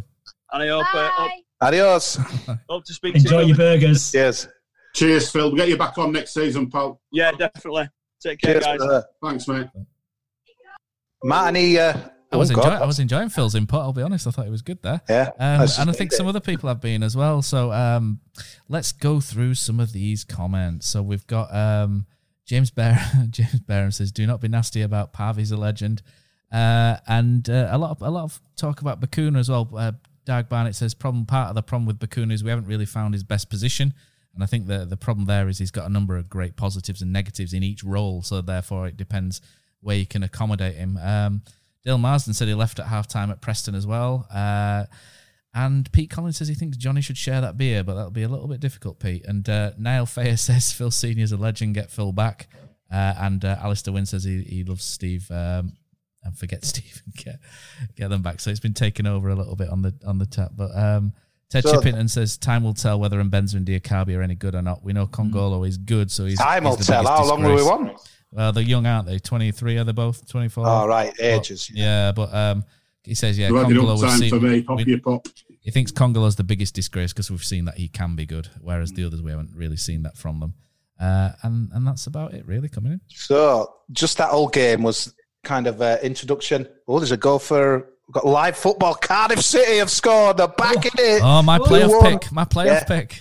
But on. don't go It's on. on Sky Sports because you'll lose us. But Emile Smith Rowe, that game, I remember doing it. I think he did a turn, didn't and beat a couple of guys. He he appeared on the scene, and is it fair to say we might not have stayed up without him? Because I've just loved seeing this guy, Lionel Messi, just no fear, levels above gets after, big smile on his face, loves playing football, fitting ending against West Brom.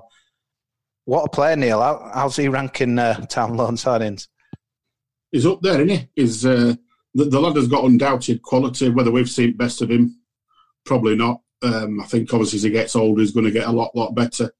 But in, in glimpses, we've seen just some absolutely outstanding natural ability. And I think with the side that obviously Johnny's seen a lot of at Leeds this season. Follow me, equaliser. There's a goal at Craven Cottage. Sorry, Neil. Yeah. Yeah, that's, that lasted You're long. killing, you're killing Where's Cammy? you, Cosy. You're Sorry, Neil. Sorry, You've a mate. big game on somewhere, Yeah. Go on, sorry. Go on, Neil. Sorry, mate. So I, I think I think sticking him in a side that's, that plays a lot of quality attacking football, like you, you, a Leeds on a Brentford, I think he'd look even better. To be honest, I think we stifled him a little bit from what he's capable of, just purely out of being as We're sort on the of same negative level, as we really, were. Neil. I think sometimes he got the ball in great positions and the, the players up front Yeah, weren't on his round level. Yeah, weren't on his yeah, level. no, no round him, which uh, I think I think he probably found that frustrating as well. So whether we'll see him again next season, probably doubtful. But it's always nice to say these lads aren't way up in it. Mm. Yeah, That's Did, did they they were- play him enough? Did, did, Jen- did they play I him don't enough? think the so, Cowleys? no. I didn't. I I, didn't I get this. Put him in, bring him out. Put him in, bring him out. He's a young lad. He wants to play games. He's been sent out to play some games. He's clearly, Yeah. arguably, the most talented player in your squad, which is an argument. The yeah, But play him, bang Johnny, in. it felt like they were in agreement to me. I don't know how right feel this is. way, you're right, yeah, it felt You'd like they were feel trying to show that they could take care of these kids, and maybe next Yeah. year we could get get a bit more. You know, so that we could use him. Yeah, as a- I think a- you're probably case in right. I think you're right. yeah. The, poli- the politics of impressing Premier League clubs Mm. for the Cowleys, I think, was a big factor. the frustration there for me is surely Arsenal would have been a lot happier seeing him play an hour every week. And, you know, and, and even when we came back and he playing sort of Saturday, Tuesday, Saturday, Tuesday, Saturday, Tuesday, 18, 19 year old kid, he could play Monday, Tuesday, Wednesday, Thursday, Friday, Saturday, Sunday without any bother. Just a So, quick yeah, one. Where do you it was think frustrating. Where's it going to end up next year, Neil? Premier League with Arsenal, Premier League with someone else, or another loan with a Championship club than us? Who, who knows? Is, is, Or Huddersfield Town? No I, Europa, don't, I just don't there's- see there's him. no I don't see him quite ready for make up. Arsenal yet. I don't see him quite ready for Arsenal yet. To be He's honest, I think top end champ. Top end champ. I've said that. I'll go for that. Would he get in Leeds team, Johnny? In the champ or in the Prem? In the champ? Um, probably not, because you probably have Hernandez. Cozzy, what, what's your favourite away day? Matt, it's got to be the City Ground at Nottingham. Just old school stadium. You're right near the pitch. Great atmosphere. But there's nothing like playing at home. The same goes for McDonald's. Maximise your home ground advantage with McDelivery. You in? Order now on the McDonald's app. At participating restaurants, 18 plus serving times, delivery fee, and terms apply. See McDonald's.com. The Talksport Fan Network is proudly teaming up with Free for Mental Health Awareness Week this year. As football fans, we often pride ourselves on knowing everything, from which substitution can turn the game around to the quickest route home to beat the crowds. However, when it comes to discussing feelings with our friends, we might not always feel as confident. That's why we're here to equip you with the right tools so you can reach out to those who can help. If your mates are struggling, let them know that the Samaritans are free to call on 116 123. That's 116 123. They are there to listen without judgment or pressure 24 7, 365 days of the year. Let's all take a moment to talk more than football. You in there, and you've got a couple of wide men with with uh, Costa and Harrison who have been outstanding this year for Leeds. So you'd probably say he wouldn't get a starting place right right now in that Leeds champ side. Probably this season not. Um, but I think in if the strengths weren't in the positions that he was vying for, then yeah, I think you'd probably get in another side of top end of the championship. Costa, you're getting battered online here from the YouTube comments because your uh, your live Sky is faster than everybody's stream watching it on YouTube, Oh, so no, you're ruining no. the game for them. Shut up now. Cardiff 4 1 up. It's been all right now. So February kind of rolled on. We we had... Go! Joking. I didn't see it, Jeff. I didn't see it. No. So we played Bristol City, and Chris Willock scored a fantastic goal there to beat uh, Lee Johnson, a guy I can't stand. So delighted to see her beat him, and delighted he. Uh, nah, I don't wish anyone out of the job, so I'll shut up there. Then Bacuna, which again a goal of the season candidate, absolute rocket. We beat Charlton. Uh, Mr. Boy had a bit of salt in his mouth. And then the last game before the COVID, we went to Leeds, and that's where I started losing a bit of love for Mr. Cowley because we'd lost. I know I've mentioned it before, but It was like we've was lost a in a day tour, derby. I'd paid forty-one pounds. I'd booked half a day at work. I had to go back to work after the game, and we just laid down and died. We were We turned up and got tickled, didn't we? We were rubbish, Neil, and, and I that, that hated it. performance were everything that the home game against them, effort wise, wasn't. Le- Leeds had no to beat that day, and the worst thing you want to do is give them a start like, like what were it about a minute, a minute and a half, something like that. yeah. What, what, You know, Simpson's had another day off. Um, Ball's got crossed in. His Ayling's coming from opposite right back position and somehow stuck one in top bins. You know, it's and the, the game. What you knew then, you, you're a couple of minutes in, done. Put a fork in these lads. They're done, and you could see it all over them. We had one chance all game. Chalobah should have scored for staff. Other than that, absolutely nothing. Mm. And then all, all we heard afterwards were Cowley being well. I, I, Yeah, I I- say I what I, want to say on here. I had a couple of people tweet. me- embarrassing. I had a couple of people texting me who worked at the game, nothing to do with Huddersfield Town or Radio Leeds or anything, worked at the game, and they were saying how embarrassing it was, how much you must feel as a fan to hear him just basically, you know, you know, it, it, we'd lost a derby. I wanted to feel, it. I was absolutely gutted. I And- wanted him to be hurt. Just proved you didn't get it. You wouldn't have heard Wagner saying that. It But then sounded there like were you were on a coaching seminar that had just that had just been on and Ah. you were buzzing afterwards and that. Yeah. But to, to to be fair to Cowley, I think there was like a 22 minute interview, and I think people picked that out for certain newspapers, you know, that section, and probably made it a little bit worse than what it was. But after a derby, after Still you, said it though. After you come you've back, got, you've got to say it to get it picked out. Yeah, but I'm gonna say after after after a derby win, you feel a derby defeat, even you're feeling hurt, and the last thing you want it really is is to hear something nice said about the opposition, even if it's warranted. to be fair, so you, you kind of want them to be hurt as well, and you didn't really feel that, did you? Johnny, then the world changed and still is changing forever. Did you ever feel we'd ever get back at, did you think the season was going to be null and void? Ah, Incredible times, mate. I after after the Leeds game, I, I thought that Town were in bother at that point. However, I think Wigan's impending doom, and I think Sheffield Wednesday's still ongoing impending doom. Was right, well, always meaning, going sorry. to have a factor. I were meaning, sorry, with the shutdown of football to COVID and coming back. Did right? you? Okay. Did you feel that? I, I thought the season would end. I thought the season would be called off. I thought it'd be done and dusted. You know, I was obviously speaking to all the clubs that we cover and and then speaking as well to, to League Two, Bradford City and, and what they were going through. And I just thought I, I can't see a way that, That sounds gonna good to be back fair. League Two, Bradford City. Carry on. here.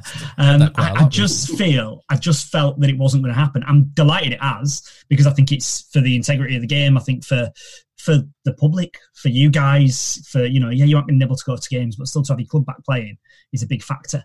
Um, so I'm glad it did come back. Um, it was a long period of time, wasn't it? You guys will know we got all our radio programs taken off of us. There was no sport to talk about.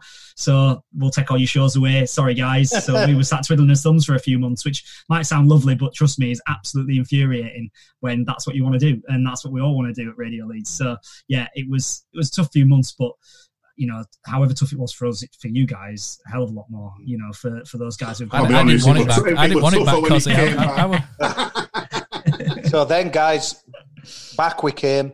We'd been hearing about this fantastic Middlesbrough pre-season game. Did we get five goals? We were looking Hull, great. I think we beat. Hull, I can't remember. We beat. We, But it all- might have been Middlesbrough. Yeah, Middlesbrough. um, Hull was- So we're all there. We've got we're, we're logging onto iFollow, licking his lips. I've got my beers at your house, Neil. Huddersfield Town, we finally get it on about half three, but obviously we had means to Hey, get it on. At and by the way, iFollow has nothing to do with us at BBC Radio Leeds. Just to point that no. out to all your listeners, we Yeah. give them the audio. They can do with it what they like. Nothing to do with us. We're innocent on that front. Neil Wigan, guilty by association. I reckon. well, that's the problem. That's the problem. We are. and let's. It was unbelievable, wasn't it? I could not believe what we were seeing. It were it were like the team had never seen each other. I were absolutely shocked. We were sat there stunned, weren't we? At that point, I just wanted to smash telly up and not see another football match ever. Get a Justine And then- and- takeaway. yeah, and, yeah, just go, yeah, go, go, go and have a pizza with Snoop Dogg and it'll be all right then. but it's it was, it was just dreadful, wasn't it? And then obviously the Danny Simpson tale came out um, straight after that, which sort of give you a bit of an insight into why everything was so down. But I don't think we ever recovered from that. And I'll be honest, I really, really feared for us. And even the Birmingham game that we won comfortably, we had to be realistic after that because Birmingham were absolutely dreadful that night. Um, but we, we just settled for trying not to lose. There was my, my thoughts were you're coming into a nine game mini season, and I said this on here, and I said this to you because we were watching it. You're coming into a nine game mini season, you're sixth or seventh from bottom. So to me, your target at that point is to make sure that you finish top of that seven, and and come at come at it like a mini league, and you know have, have a real go for these teams. They're not they're down there because they're rubbish like we are. So have a go for them. Wigan came back absolutely flying, and let's be fair, they've only gone down due to irregularities. So I feel a bit sorry for them, to be honest. I don't feel sorry for the club; they're balls up, but the players and the fans and what have it's just it's just awful, isn't it? Um, but Matt, but there were not there were nothing to get behind. It were just absolutely dreadful, awful. And then luckily again we've come out against West Brom, who had completely shit themselves. They they just looked absolutely terrified to get hold of the ball and try and go and make sure they went up. And eventually, I think they sort of went up because Brentford bottled it a little bit worse then. But Matt, before we even get to West Brom, I thought we'd seen it all against Wigan. So we sat there Friday night, working weeks finished. Huddersfield v Luton. What about that? Next. Where does that rank in town debacles, mate, over many years? It Jesus Christ. Um, yeah, it was bad. It was that. bad. It was bad, wasn't it? It was. Um, I think that that was the point where I was like, mm, because I've always been I've been blasé all season. Going, nah, we'll be fine. We won't get Yeah, relegated. We've got we've got some good players. We've got Grant. We've got Bacuna. We've got Schindler. Blah blah blah. We'll be fine. And then we lost to Luton. And to be fair, Luton did a job on us. We just looked so clueless. Uh, I think the I think we we tied up. I thought we were a bit afraid to um, to attack. I think we were very focused on shape and not conceding, like you said. And I think some players were too afraid to to get forward and, and overcommit. And the, I think everyone was looking round. And I, I don't think the players were afraid to do it, Matt. I think they were told not to do it. it to me, it felt we- like everybody we was turned looking. up there set to not lose, and as soon as they scored, we were bollocks because we didn't have any other plan other than what we'd set out to do. There was no way to change it, and at that point, it needs. You see, for me, I- I- to be bold and brave and do something different. Well, I was looking at certain players and that they would usually make certain moves, like you say, you know, like O'Brien usually would go forward. And to me, the, the plan just seemed to be give it to Smith Rowe and see what he can do. And Smith Rowe was doubled up on and he, he was completely out of the game and, and we didn't have anything else, you know, and and it was it was it was a stinker really and They, um, they got completely outdone by Nathan Jones, to be honest. Completely outdone, and uh, to to lose that night, that was that were up there going back years ago to Barnet at home when we lost it, when when they- when they'd not won a game for about fourteen years and came and did us. to be fair, we scored in So- that game. But then, Yeah, but we wouldn't have scored against Luton if we'd have still been there now, would we? but then classic football. We beat West Brom. Leeds get promoted, and then Johnny's sat there Sunday. G- give us a call, Leeds fans. They've just won at Derby, was it? And then he gets a m- a text, a memo. Danny Cowley has left Huddersfield Town. I think about quarter to two on a Sunday. Quarter What to did two. think? Yeah, quarter to two um, was the time Surprised? it came out, which was a which was an odd time, I thought. Um, quarter to two on a Sunday, um, but nonetheless, that's just from a media point of view. I, I think when the news came through, I was shocked by it. I was shocked by it. I didn't at first fully get the reasoning why. And I get that you guys have watched some absolute dross and you've watched some football that you don't want to watch. But for me, still with the Cowleys, you know, the job that they did was was a, a good job. You know, okay, could have been prettier, yeah, okay. And this might not be a popular view for for those who are watching. I'll probably get a lot of abuse on the stream on on YouTube. That's fine. Put your comments here or wherever. No, is, some will agree. Some will agree, Johnny. I just think that you know, I think sometimes you you have to um, think a little bit about what you want. And for me, as a football fan, whoever I'd support, I want to see the side win, and I want to see the side get points. And I want to leave at five o'clock on a Saturday if it is a three o'clock on a Saturday. I want to leave with that winning feeling, even if it is off someone's backside in the last minute. And sometimes that's what you need, especially if you're in a dogfight like Huddersfield have been. And I, and I think the Cowleys can walk away from that job with their heads held high and go, actually, we got a side that had perennially lost for a year and we turned them around and we kept them in the division and that's what ultimately we were tasked to do and i know we'll come on to the the decision for who they've gone for now and the change but i i felt at the time it was a harsh decision for the cowleys i really Did you get no inkling at all then, Johnny? Were nobody?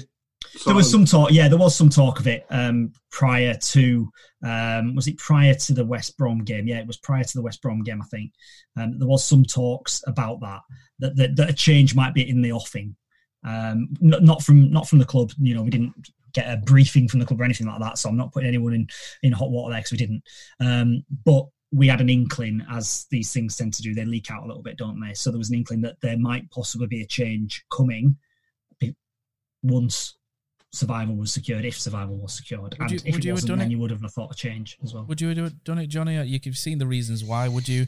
Would you have made the call? Because Cozzy and Uh, Neil say yes, I, I say no, but so I need backup. Um, Cozzy messaged me earlier and said, "Don't sit on the fence tonight." So I'm not going to sit on the fence. Um, no, I don't think I would. I think the Cowleys are still promising up and coming managers.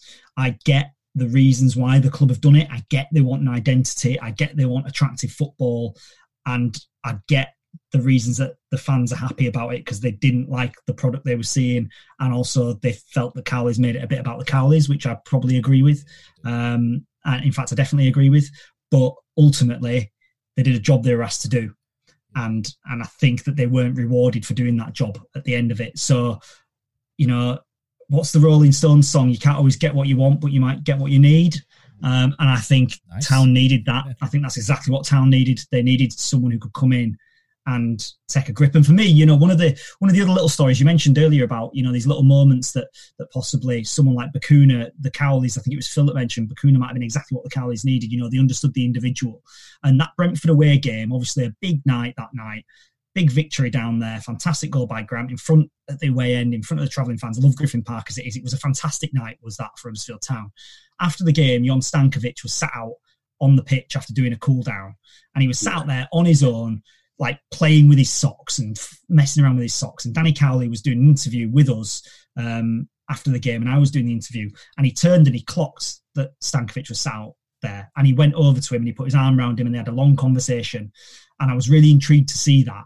And then at the end of the season, we see Stankovic, you know, stay around for a bit longer, don't we? And and kind of hang around a little bit because he was needed.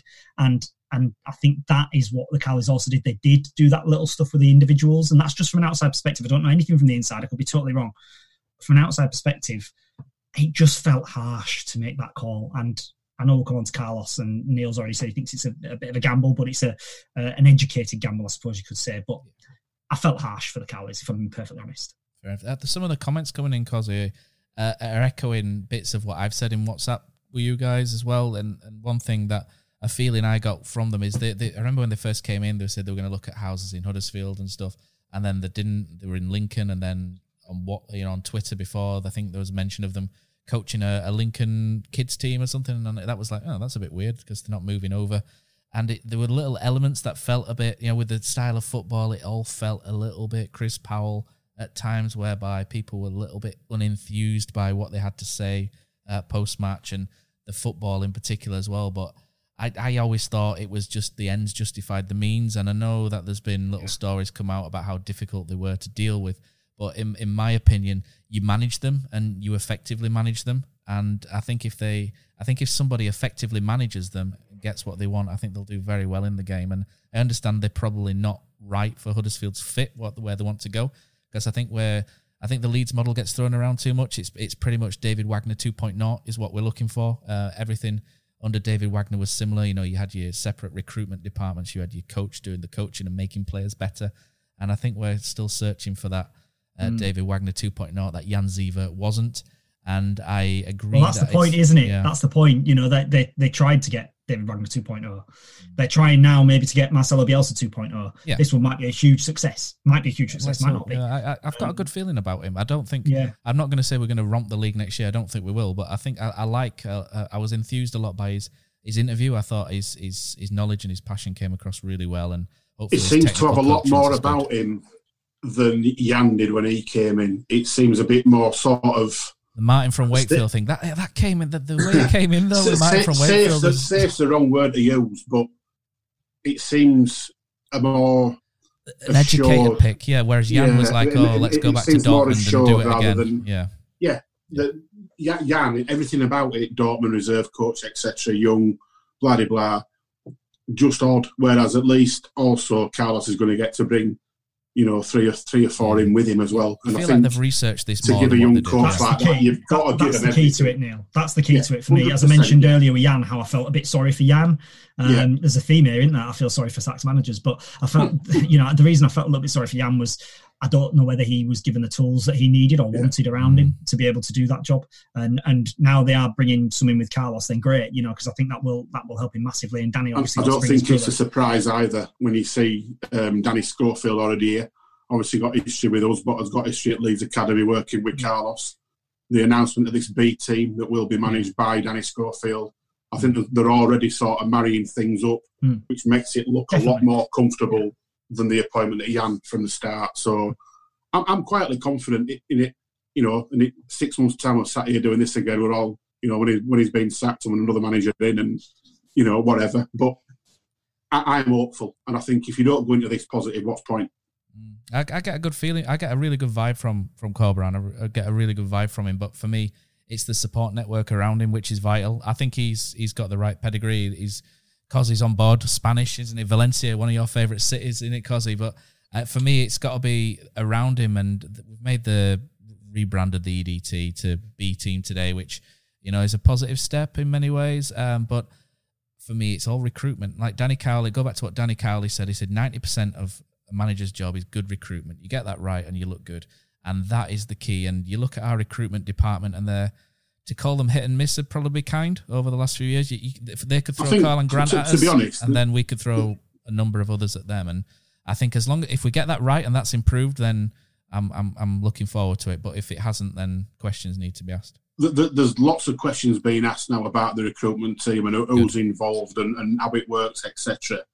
And to be honest, uh, from my point of view, I, I, genuinely think a lot of fans have got a right to know what's going on there because it has been so flawed over yeah. the last sort of 18 months in particular. That's, I think you, can see online that is the worry, isn't it? That we've got yeah, we've yeah, got this recruitment a, team who've who've highlighted and Mbenzas and yeah. And Reece Browns and her, well, not her, but Jan was Herbert Bochum, wasn't he? But all these players and um, Josh Koroma was probably unfairly thrown in because he was bought for the future. But you can see, yeah, that, that's not, that's not right. You can see, but, but then again, you've you've got Karlan Grant uh, Elphick, I don't think was a bad signing at the time. I think his injuries made him worse, you know, and he came back worse after the injury. But I thought he was just settling down and we were keeping clean sheets and, and winning.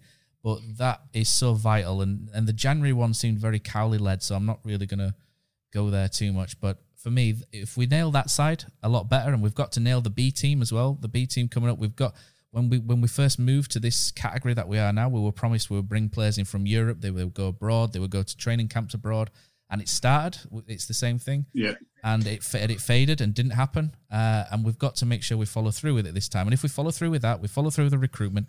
I'm really excited. But if we don't, Is, then I'm worried. People are right to ask the question though, because it it has been seriously flawed, and we have wasted literally tens of millions of pounds on some of these players and time as well. So much. But isn't the point, chaps, about the isn't the the point about the appointment of Carlos though that town need to be greater than the sum of the parts. So it's not necessarily about the recruitment. It's a, it's about that. It's about the B team, the development team, whatever you whatever you call it. It's about getting more out of your youngsters. It's about getting more out of those you've already got. Yeah, those youngsters that, that's need what, to be recruited. That's what Bielsa's known for. But that's what Bielsa's known for. That's what if you'd have asked any Leeds fans a couple of years ago whether Stuart Dallas and Johnny Alioski would be, you know, players that would be key factors in Leeds getting fullbacks promoted, as well. Yeah, they've laughed at it. Yeah, if you'd have said Stuart Dallas would be player of the season in the season that Leeds win the title, those Leeds fans would have been phoning us and having an absolute laugh at you.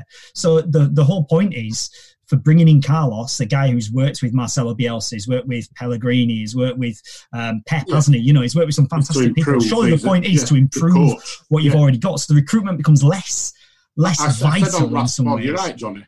I, I said on last pod about there will be in amongst all these players that everybody hates at the moment and they want out. There will be at least one of them that comes to the forefront of this this new era under Carlos. We reckon Reece Brown possibly, didn't we? A- absolutely bound to be. The, the one that stands out for me, talking about Leeds again, but I've got a few mates who, you know, proper Leeds fans, go every week, etc. And they used to hate Klich, Mm. and nobody could ever see a place for him. And has he, has he missed a game under Bielsa? And he's He was on sort of integral to what you're doing. Yeah, yeah, So he was he was absolutely on his, on his way out, and there's Yeah. and and you know in a similar way, you know, Leeds fans would say, well, we've had a lot of misses as well that that Victor Orta has signed, and they haven't been up to scratch, and absolutely is the case. But you throw enough of it, and some's going to stick, isn't it? Correct, yeah. Um, and and I think that the the whole point for for Carlos coming into town, and the whole reason that town wants to bring him in. Is because they do probably feel they've wasted a lot of money on players and players' wages who haven't really done it. So let's get more out of what we've already got here. And if that's the plan, and if Carlos can do that, then you're on to a winner. The question is, for me, that's okay with younger players, and that's why he's done well with under 23s. Do the older players, do the more senior statesmen buy into what Carlos will want them to do? And now at Leeds, the, if you're talking about that and you're talking about the Bielsa link, the players bought into it because it was Marcelo Bielsa, and you can ask anybody around the world what Marcelo Bielsa does and how good he is at what he does. But do they have that belief of Carlos? And if things don't start with wins and lovely football, if they start with good football, but you're losing out by the odd goal, fair enough. People won't mind it. I don't Yeah. think to start with. No. But if it if it, What happened with if it Wagner? doesn't work, yeah, if it doesn't work, that'd be the question for me. Whether the senior players buy into it, and if you lose the senior players, do you lose? Yeah, the they all bought in well? under David Wagner, didn't we? So and and again, Yeah. improving players. Tommy Smith turned into the best fullback in the division after being slightly ropey, uh, slightly Mm. ropey right-sided centre back after that. So we we've seen it uh, before, and we know. thing is, as well, we know we, what we, it looks we like. have absolutely proved that throwing millions of pounds at it don't work. Yeah, yeah. If you look at the players that we need So to why get keep off doing books it? It's now. madness, isn't it? Why keep doing it? You know, it's the old madness. You know, keep doing the same thing, Absolutely, expect different results. I'm excited about the future, but kind of maybe wrapping the season up. I, I tweeted some out the night. We've had two turbulent seasons. We've won 19 games out of 104.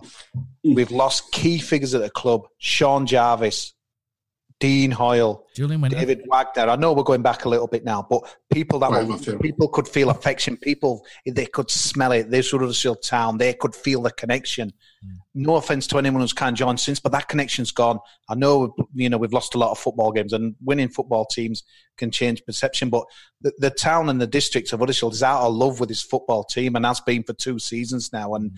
I, I find it really difficult to kind of maybe criticise anyone who's you know, we get kind of tired, don't we? They're brush we're kind of happy clappers and what have you, and that as well. We don't criticise the club enough, but I ca I find it hard to knock kind of people who's kind of fallen out a little bit with it because we've lost key figures. We're losing game after game. We've had two seasons of misery, and I, I hope it's a good appointment. I think it will be, but I think we've just got to believe that there's brighter times ahead because I defy anyone, you know, to you know, 19 wins out of 104 league, and that's appalling, man. You'd lose interest in, in much of what you're doing, won't you? So we've got on, a on low flip fan side of that, Cozzy, eh, on the flip side of that, the last management, managerial appointment was actually right, wasn't it? Yeah. So it's a big call to get shut and start again.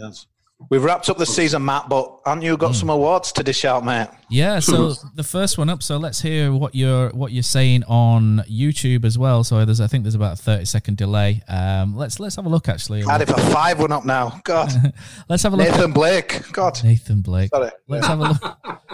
let's have a look at what some people are saying. So yeah, some people are, are going on about the Luton games. Uh, Dale Marsden said he didn't want Cowley sacked, but wasn't sad to see him go. I think that's a, a, a reoccurring theme with a lot of town yeah. fans. Yeah, um, I, I think me me that resonates with me as well.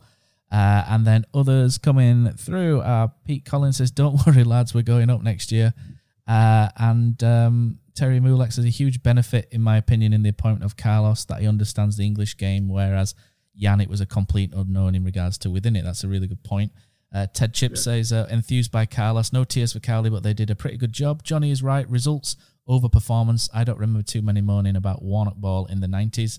Uh, and uh, yeah, Rick, Colin Fronchek says recruitment team has lacked consistent leadership since Weber left, which is true. Uh, a director of football is a revolving door, and they've presented players to managers that are well connected and established in the job. DOF would dismiss. I think that's quite a good point before we go into the awards. That I think the direction the club's going in, just to wrap up the Carlos thing, is we are now head of football operations as a coaching background. We've brought in a coach. Uh, we, we've done the B team. I think it's very clear now. People were a bit unsure, weren't they, where we were going? I think it's very clear now that the club are looking to develop. We are very much a development club, and we are looking to develop from a young age through to the first team. And you can see now, our head of football operations is coach orientated. Our first team coach is a technical coach, and he's bringing in his own staff. Uh, so the development, the recruitment could you could see a lot of younger ones coming in that'll be uh, the focus of the next couple of years. Anyway, I just thought that was Mm. worth throwing Yeah. in. But uh, yeah, so let's have a look at the. Re- at the We have some jazzy music here, no matter what. I don't. I, I haven't. I haven't. pu- I haven't. Uh, I haven't plugged the road. Well, the road's in, but it's it's just got one one paddle activated at the minute. But player of the season. So for me, easy is this. Uh, there's one player head and shoulders above Easy. everybody by a mile, in my opinion, and that's Lewis O'Brien. And I don't really want to go any further than that because I think Lewis O'Brien has been consistent from match day one to the end of the season. He's given absolutely everything. He's even had. He's even been called Ron Weasley by the uh, by the stands and what have you.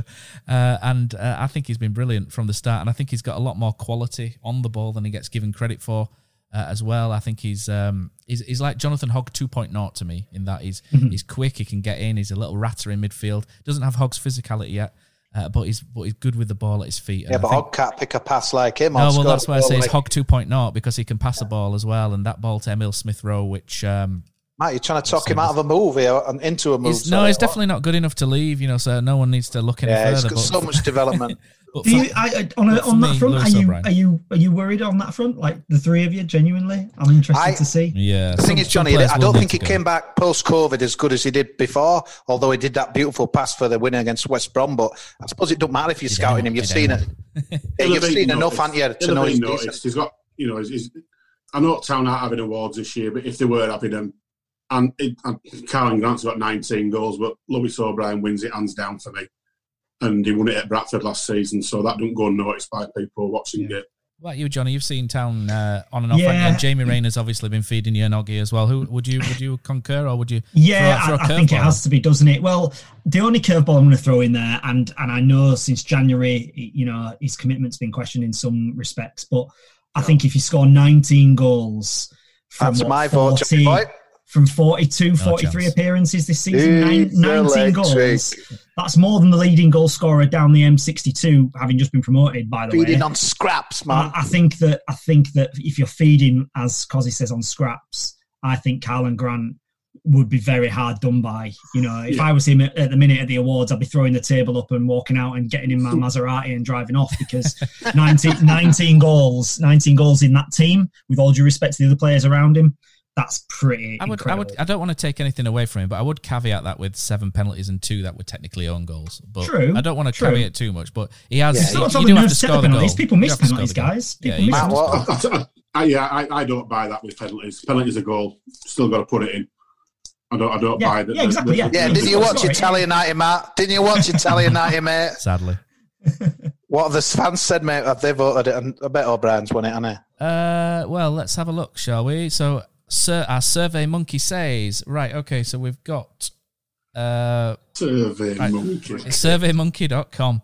Uh, yeah, so there's one vote, 1% goes to uh, Harry Toffolo.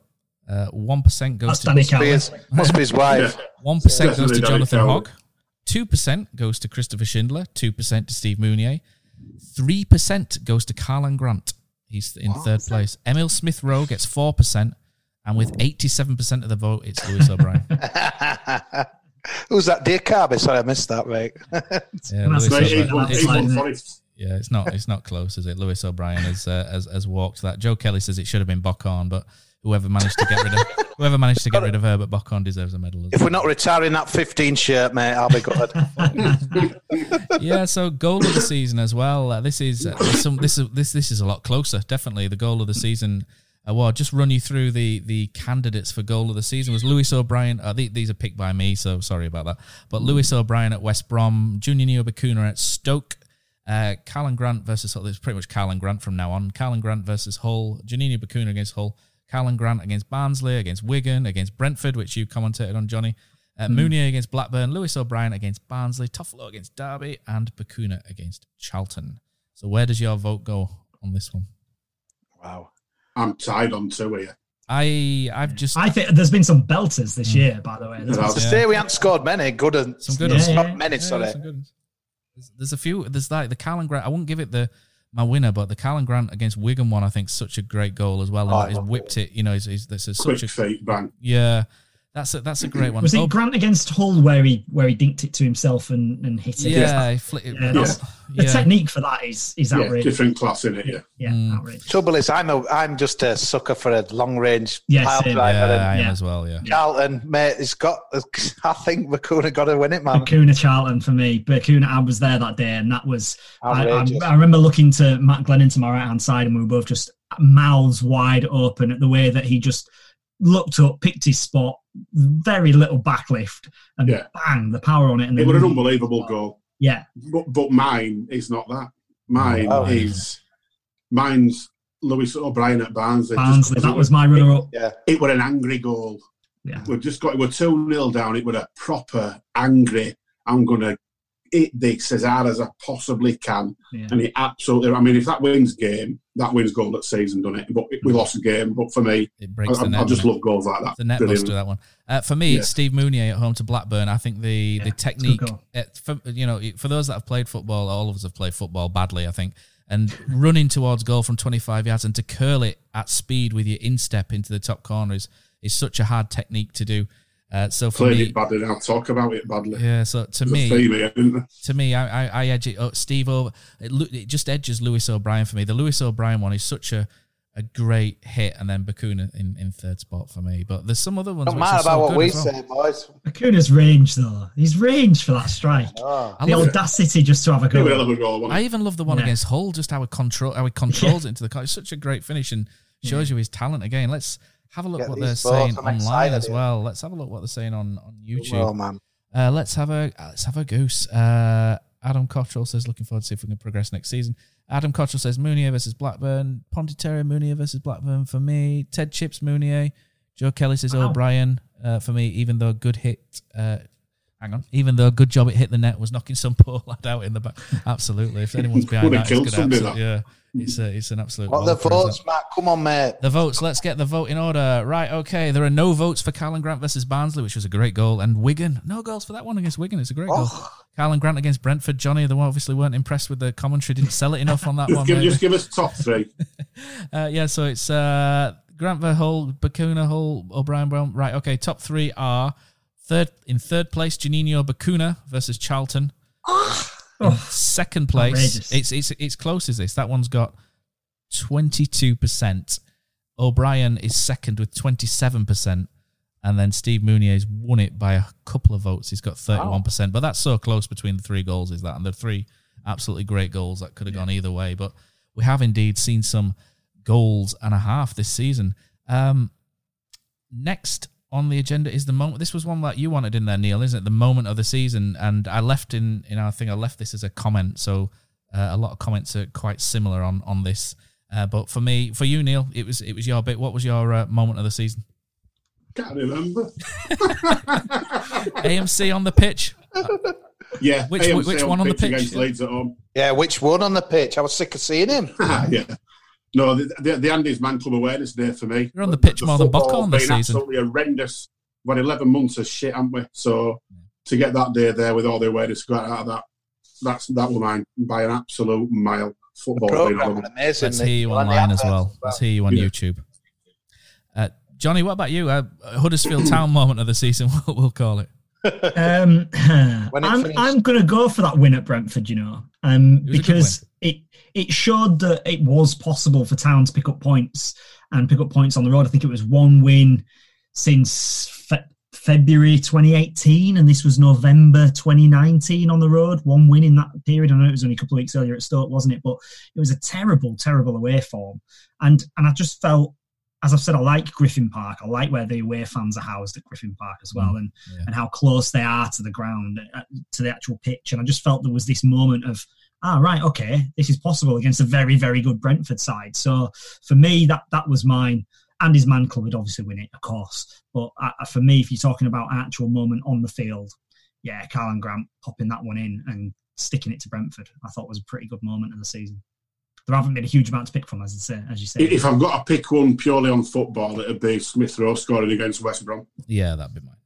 Yeah. Yeah, I mean, the Charlton one was emotional, but the West Brom one for, was a similar thing for one for me because it made me realise as much as I was so fed up and Luton, I was absolutely buzzing, Neil. We were buzzing what we were doing, jigs of delight. It just showed Bristol Town still matters. It always will matter till the day we pass away.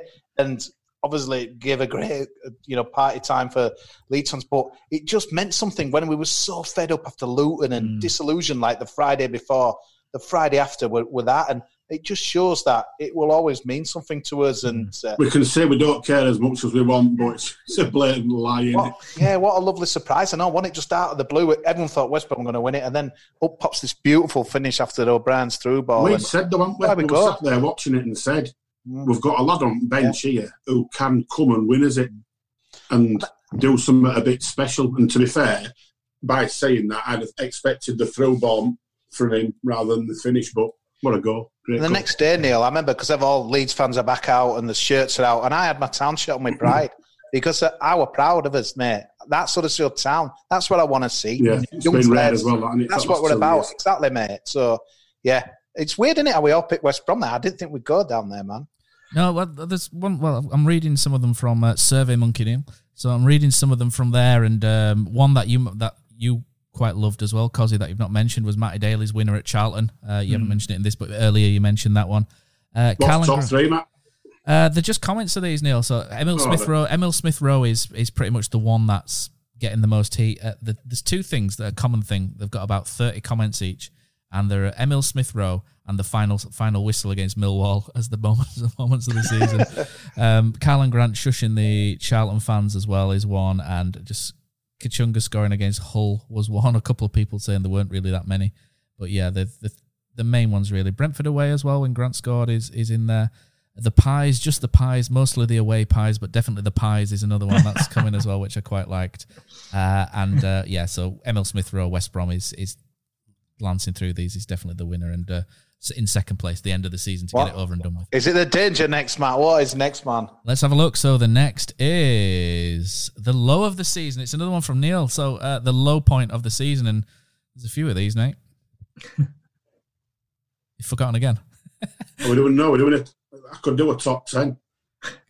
Um, you could put top of pop music on. I'll do, I'll do your countdown from four. Top of the wops. Shall we bring it back? top of the wops. Luton at home. It has Luton to be. at home. It Wigan were bad, but Luton were worse. Wigan were bad, and then Luton just pops out. And I mean, how can you trump that Wigan one? That was bloody awful. But then we did. Oh yes. If, if there's going to be anybody who can trump that Wigan one, it was Town won it. So yeah, mm-hmm. Luton at home was absolutely horrendous. And I, I genuinely thought after that game we're done. I thought I, I genuinely thought we'd go down. Results helped us, really, if we're being Oh, honest. Day, a- day after, it, it was like we'd scripted them. We got away with it. We got away with absolute murder because it was dreadful.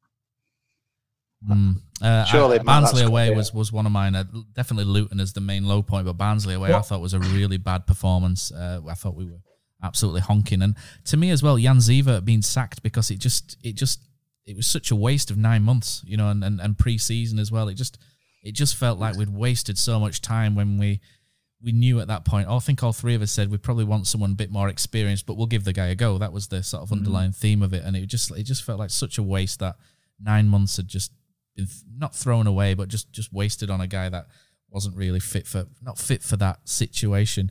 Uh, some of the other stuff coming through is uh, Luton definitely seems to be the main one uh, as the as the low point. Leeds being champions is, is one that's come through. Uh, Siewert for all of it. Luton, Luton, Stoke home. Luton home and Most away, of it. could argue.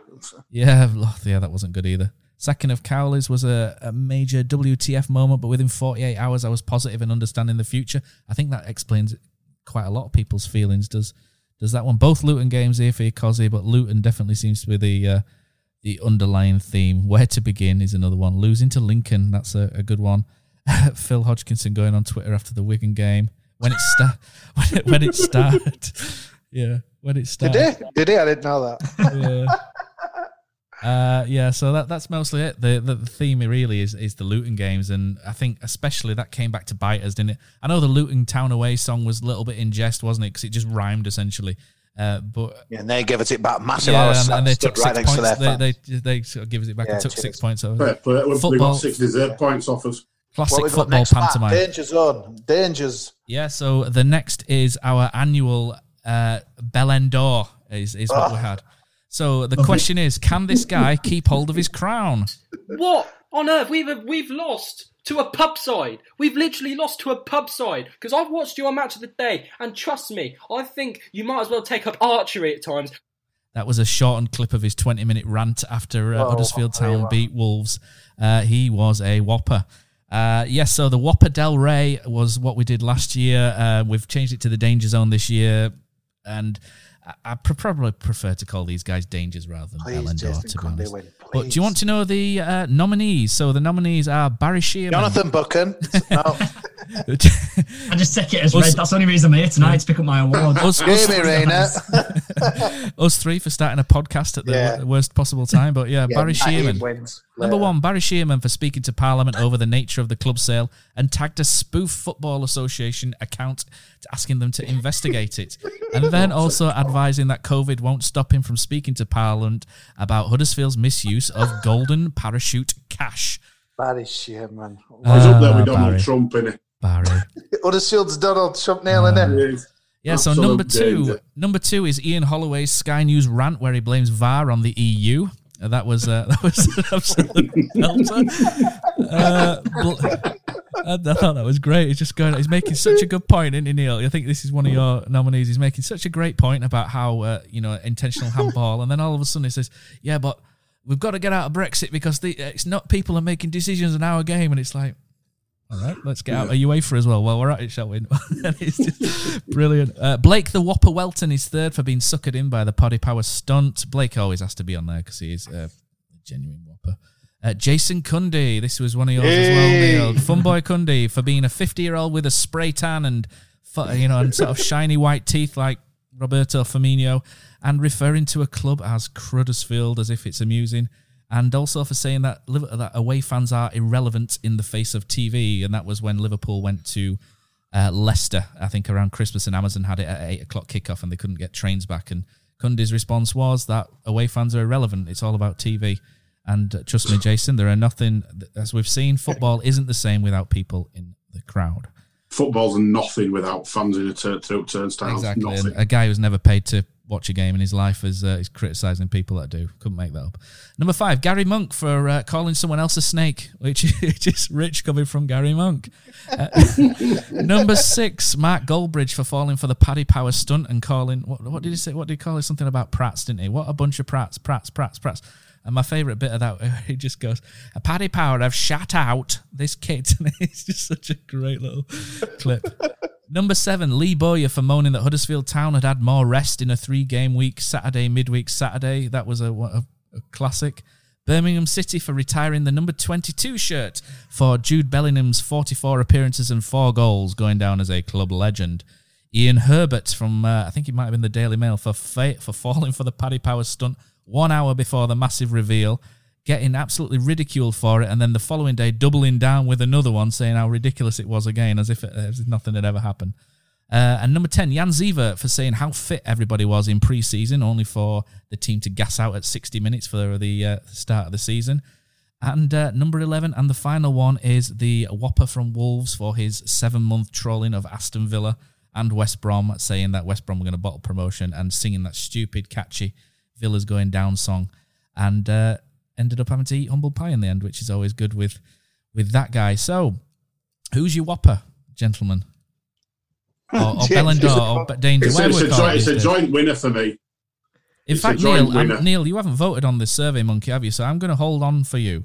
Uh, Cozzy, who was your vote? There's a reason for that. Uh, who was your Jason Cundy. Well, that this Cundy. season, definitely that. Jason Cundy. was. Cruddersfield was last season, and then he's brought it back again this season. Yeah, definitely. But yeah, he still stays in a job. It's it's sad, man. I don't listen to WOP Sport as we've renamed it. Radio Leeds, that's what we listen to, isn't it? That's, There you go. There you There go, Johnny. And go. who- Illegal Fibers in the streams. Neil. Though. Legal streams. yeah. and that's why everyone were complaining that Fulham had scored. Because if you all bought Sky, you'd have seen it live, and you're all on IPTV. Admit it, man. anyway, sorry. Um, for, I, I found this really hard. Um, as whether I went with what I found amusing or whether what I found offensive. Um, I and tried to take I- out some of the more offensive ones. We, we had some shockers in there, and I've taken them out to not trivialise a few uh, a few things. Blackburn retiring the number 22 shirt is the most farcical thing I've seen probably since the yeah. Pipe Power Birmingham. sash. Um, but I think my I think my actual winner is going to be Ollie, um, just because of the fact it's ludicrous and it's him the EU on VAR. It's the most ridiculous thing you've ever heard. And if it wasn't for a global pandemic, we'd all be talking about Brexit and VAR right now. So it's just distracted us all, hasn't it? So I'm going for a Holloway. Let's see what you've said on YouTube. Has anybody said anything on YouTube? Uh, YouTube, YouTube. I'm winning this way at the minute. Uh, Loop, LoopTube, to be Loop, quite fitting LoopTube, for yeah. I don't know what I've been watching. Um, is it live? I can't edit that out. Anyway, uh, so Ted Chippington says rename it Welton of the Week. Kieran Clark says always Jason Cundy, and um, Colin Franchak's too far behind. He says Luton was the low. Uh, so let's have a look. Oh, God, keep up, mate. Uh, let's have a look at the winner. And the reason why I've not come to you, Neil, is because in last place is Mark Goldbridge. Ian Holloway is second last. what have I won it? 11. Good old Ollie. 11th, joint 11th. Uh, 9th, Birmingham City for retiring uh, the 22. Uh, 1, 2, 3. So 8th is Blake Welton. 7th, uh, joint 6th is Gary Monk and Ian Herbert. My, my vote went to Ian Herbert. Uh, that Wolves kid does not retain the Ballon d'Or. He has finished fifth. Jan Siewert is fourth. Jason Cundy is third. And what we have is a tie for first place between Barry Shearthouse and uh, Lee Bowyer. So what we need is a man who hasn't voted on the website to Neil, split don't let the me votes. down here, mate. You, you don't actually have to vote for either of these two. but- I, I, I, I wouldn't have picked either of them, to be honest. Um, my two are.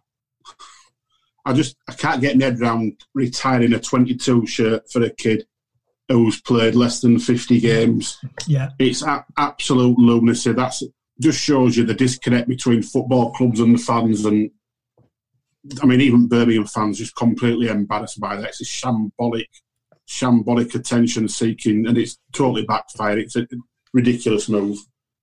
But the the winner for me is I hate saying his name, Cundy again, just purely because how anybody can say that they don't give a shit about away fans. It's not to do with them. They have no influence. It's not.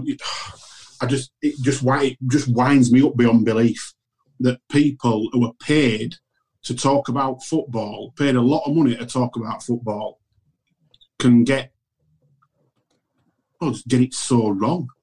You know, I think if anything's shown over this uh, return after coronavirus, after the lockdown, it's shown just what fans do bring to football because it has been painful to watch. As, Painful. as someone as someone who's been at games in this last nine weeks and have been very lucky, very, very, very lucky to be there, it is dreadful. It is dreadful. It is absolutely awful without the fans there. It's the first game is very intriguing because you you're looking around, you're seeing different things, you're hearing different things. But Yeah. honestly, and I, and I'm, I knew this anyway. You know, this isn't something that I needed to be told. Like Jason Cundy seems to be needing to be told it. It is nothing without the fans, and particularly No. it's nothing without away fans in particular as well. Um, well, away so fans give you yeah. the needle for the home fans to Absolutely, get. At. You know, that, that's what creates an atmosphere. Yeah. And I, I, I advocated from the start that football should return and be finished in the proper way, and teams should have that right to earn promotion, to stop relegation, etc. I never thought points per game were the right thing. I just I, I can't get behind that when you've only got nine games left. So I would advocate and finish it when you're able to do so. But my caveat into that was it should have been done when fans were able to go mm. because mm. you, you look at and people are more going on about Leeds, but Leeds have got promoted. Liverpool have won league. They've waited so long to do all this stuff, and yeah, we've had a bit of a chuckle at it, and a bit of a laugh at it because the fans have missed it. But speaking as a fan, could you imagine if we'd not been at Hillsborough for that second leg, if we'd not been at Wembley to see us beat Reading, if we'd not been at Crystal Palace for the first game in Premier League, that would have ruined and taken away any joy from any of that whatsoever.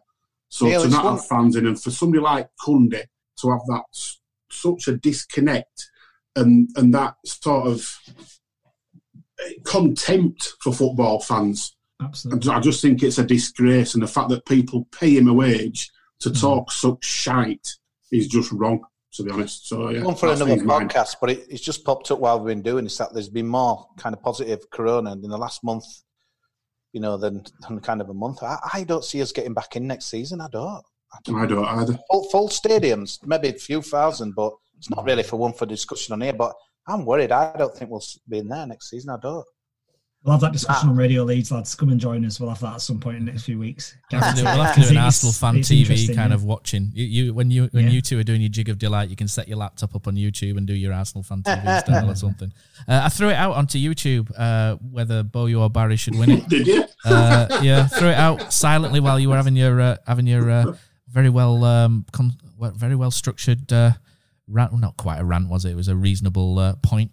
Uh, Barry or Boya? Um, Boya, I think Barry gets it, but I think after hearing Neil's Neil's uh, reasoning, I think we should Eurovision this and go 50-50 on the uh, the vote and the uh, the panel. Let's Eurovision. Let's cheat like Eurovision do. So I'm going to say let's give it Jason Cundy because I think that is a very valid point. So Jason Cundy, you are the 2020 Belen d'Or winner. Congratulations. That's that's one for the fans. Absolutely. Uh, Oh, yeah. that's that. That's it. That's all of our our, our awards. So um, I would say congratulations, Lewis O'Brien, but he probably doesn't listen, so never mind. Um, but yeah, so Matt, watch what if we're live these days, man. what I would like, than what I would like to say, podcast. what I would like to say is, is thank you to everybody who watches and gets involved with us. And uh, we we wouldn't do this podcast if everybody didn't listen to it and uh, and chat to us and and encourage us really. So thank you to everyone for sticking with us this season. We've had some good times this year. Uh, personal favourites, Hefele and Bullock on the podcast was just um, amazing for me. Uh, and uh, For me, it's even if people disagree, let us know because that's what it's all about. It's all about we're not going to get offended if somebody has a different opinion to us. That's football, isn't it? yeah, Me and Cozzy disagree every week. So yeah, I, I'd like to say thank you very much to everyone that gets involved and just sends us messages because it's not all about us; it's all about the, the opinions of Huddersfield Town fans, and that's one of the reasons why we set this up was because of people like Jason Cundy and and the stick Huddersfield Town were getting in the mainstream media, and we wanted to offer a, an outlet where people could congregate, you know, sort of views via that people could listen to. So thank you again for everybody. Thank you to Magic Rock Brewing for uh, sponsoring uh, the podcast, and and thankfully they're sponsoring it next season as well, which is which is great news for us. Thank you very much, Johnny, for coming on as well this week. Oh, Um, thanks for the invite, guys. Really yeah, appreciate it. And thanks to you guys for coming on and, and chatting with us. You know, the numerous times we've texted you and said, Do you fancy a chat tonight, lads? We, we always appreciate it because Dream of the studio, Johnny. Yeah, I, I- we'd love you back in the it, man. studio. We would love you guys Yeah. back in the studio, genuinely. But Dream, like, we do really appreciate it. And, and to all your listeners and viewers as well, anyone who gets in touch with us, text, tweets, Cheers. whatever it is, genuinely appreciate it. Yes, and obviously next year, cause it'll be Vamos Huddersfield Town with uh, with Carlos Corberán. So we're looking very much forward to uh, the football, the football that hopefully he will do. So uh, keep your eyes peeled as well. The transfers will probably start happening rather soon, I would imagine, with with pre-season only a couple of weeks away. So uh, we'll be back uh, at some point. isn't? Yeah, we'll be back at some point in a couple of weeks, I would guess. Uh, so again, thanks to everybody. We're off to Scarborough to get a tanned up tomorrow. Factor 50. It's going to be 30 degrees. I'll get temp back up because if it game's back on midnight. Brilliant. We need Phil Senior wherever he is. Just head there, man. That's the place for the sun. Right. So thank you very much, everybody, for listening, and uh, we'll be back again uh, quite soon, I would imagine. Cheers.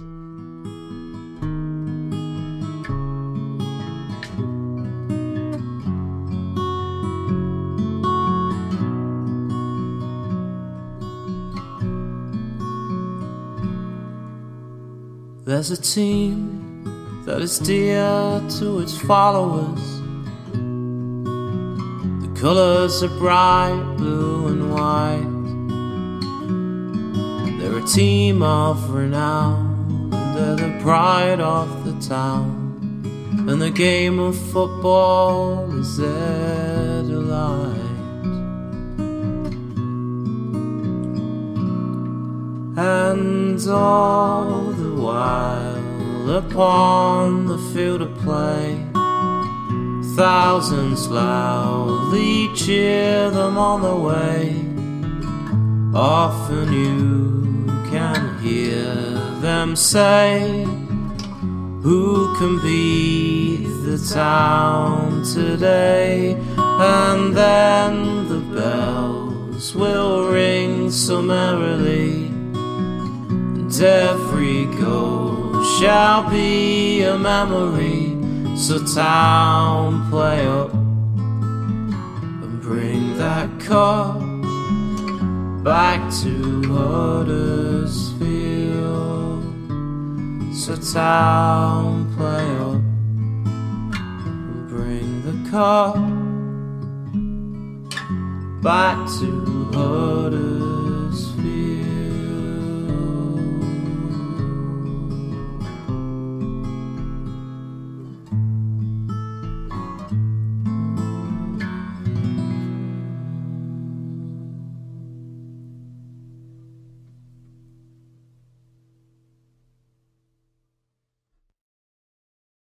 The Talksport Fan Network is proudly teaming up with Free for Mental Health Awareness Week this year. We understand that the journey as a supporter isn't always smooth sailing, but rest assured you're not alone. There's a vast network of fellow fans who share your passion and may be experiencing similar challenges. Honesty is key in any relationship. If your friend asks you how you are feeling, tell them honestly. If you're going through a difficult time, let them know. Opening up about how you are feeling can really make a difference. After all, they are your mates for a reason. Let's all take a moment to talk more than football. Lads, what's your favourite 90th minute goal? Got to be Hefele against Leeds. A shot from Mooy and sliding in at the death, Michael Hefele. Great finish to the game. Shared with my family, only made better by ordering McDonald's via McDelivery afterwards. Three points, McNugget share box, spot on. Order McDelivery now via the McDonald's app. You in. At participating restaurants, 18 plus serving times, delivery fee, and terms apply. See McDonald's.com.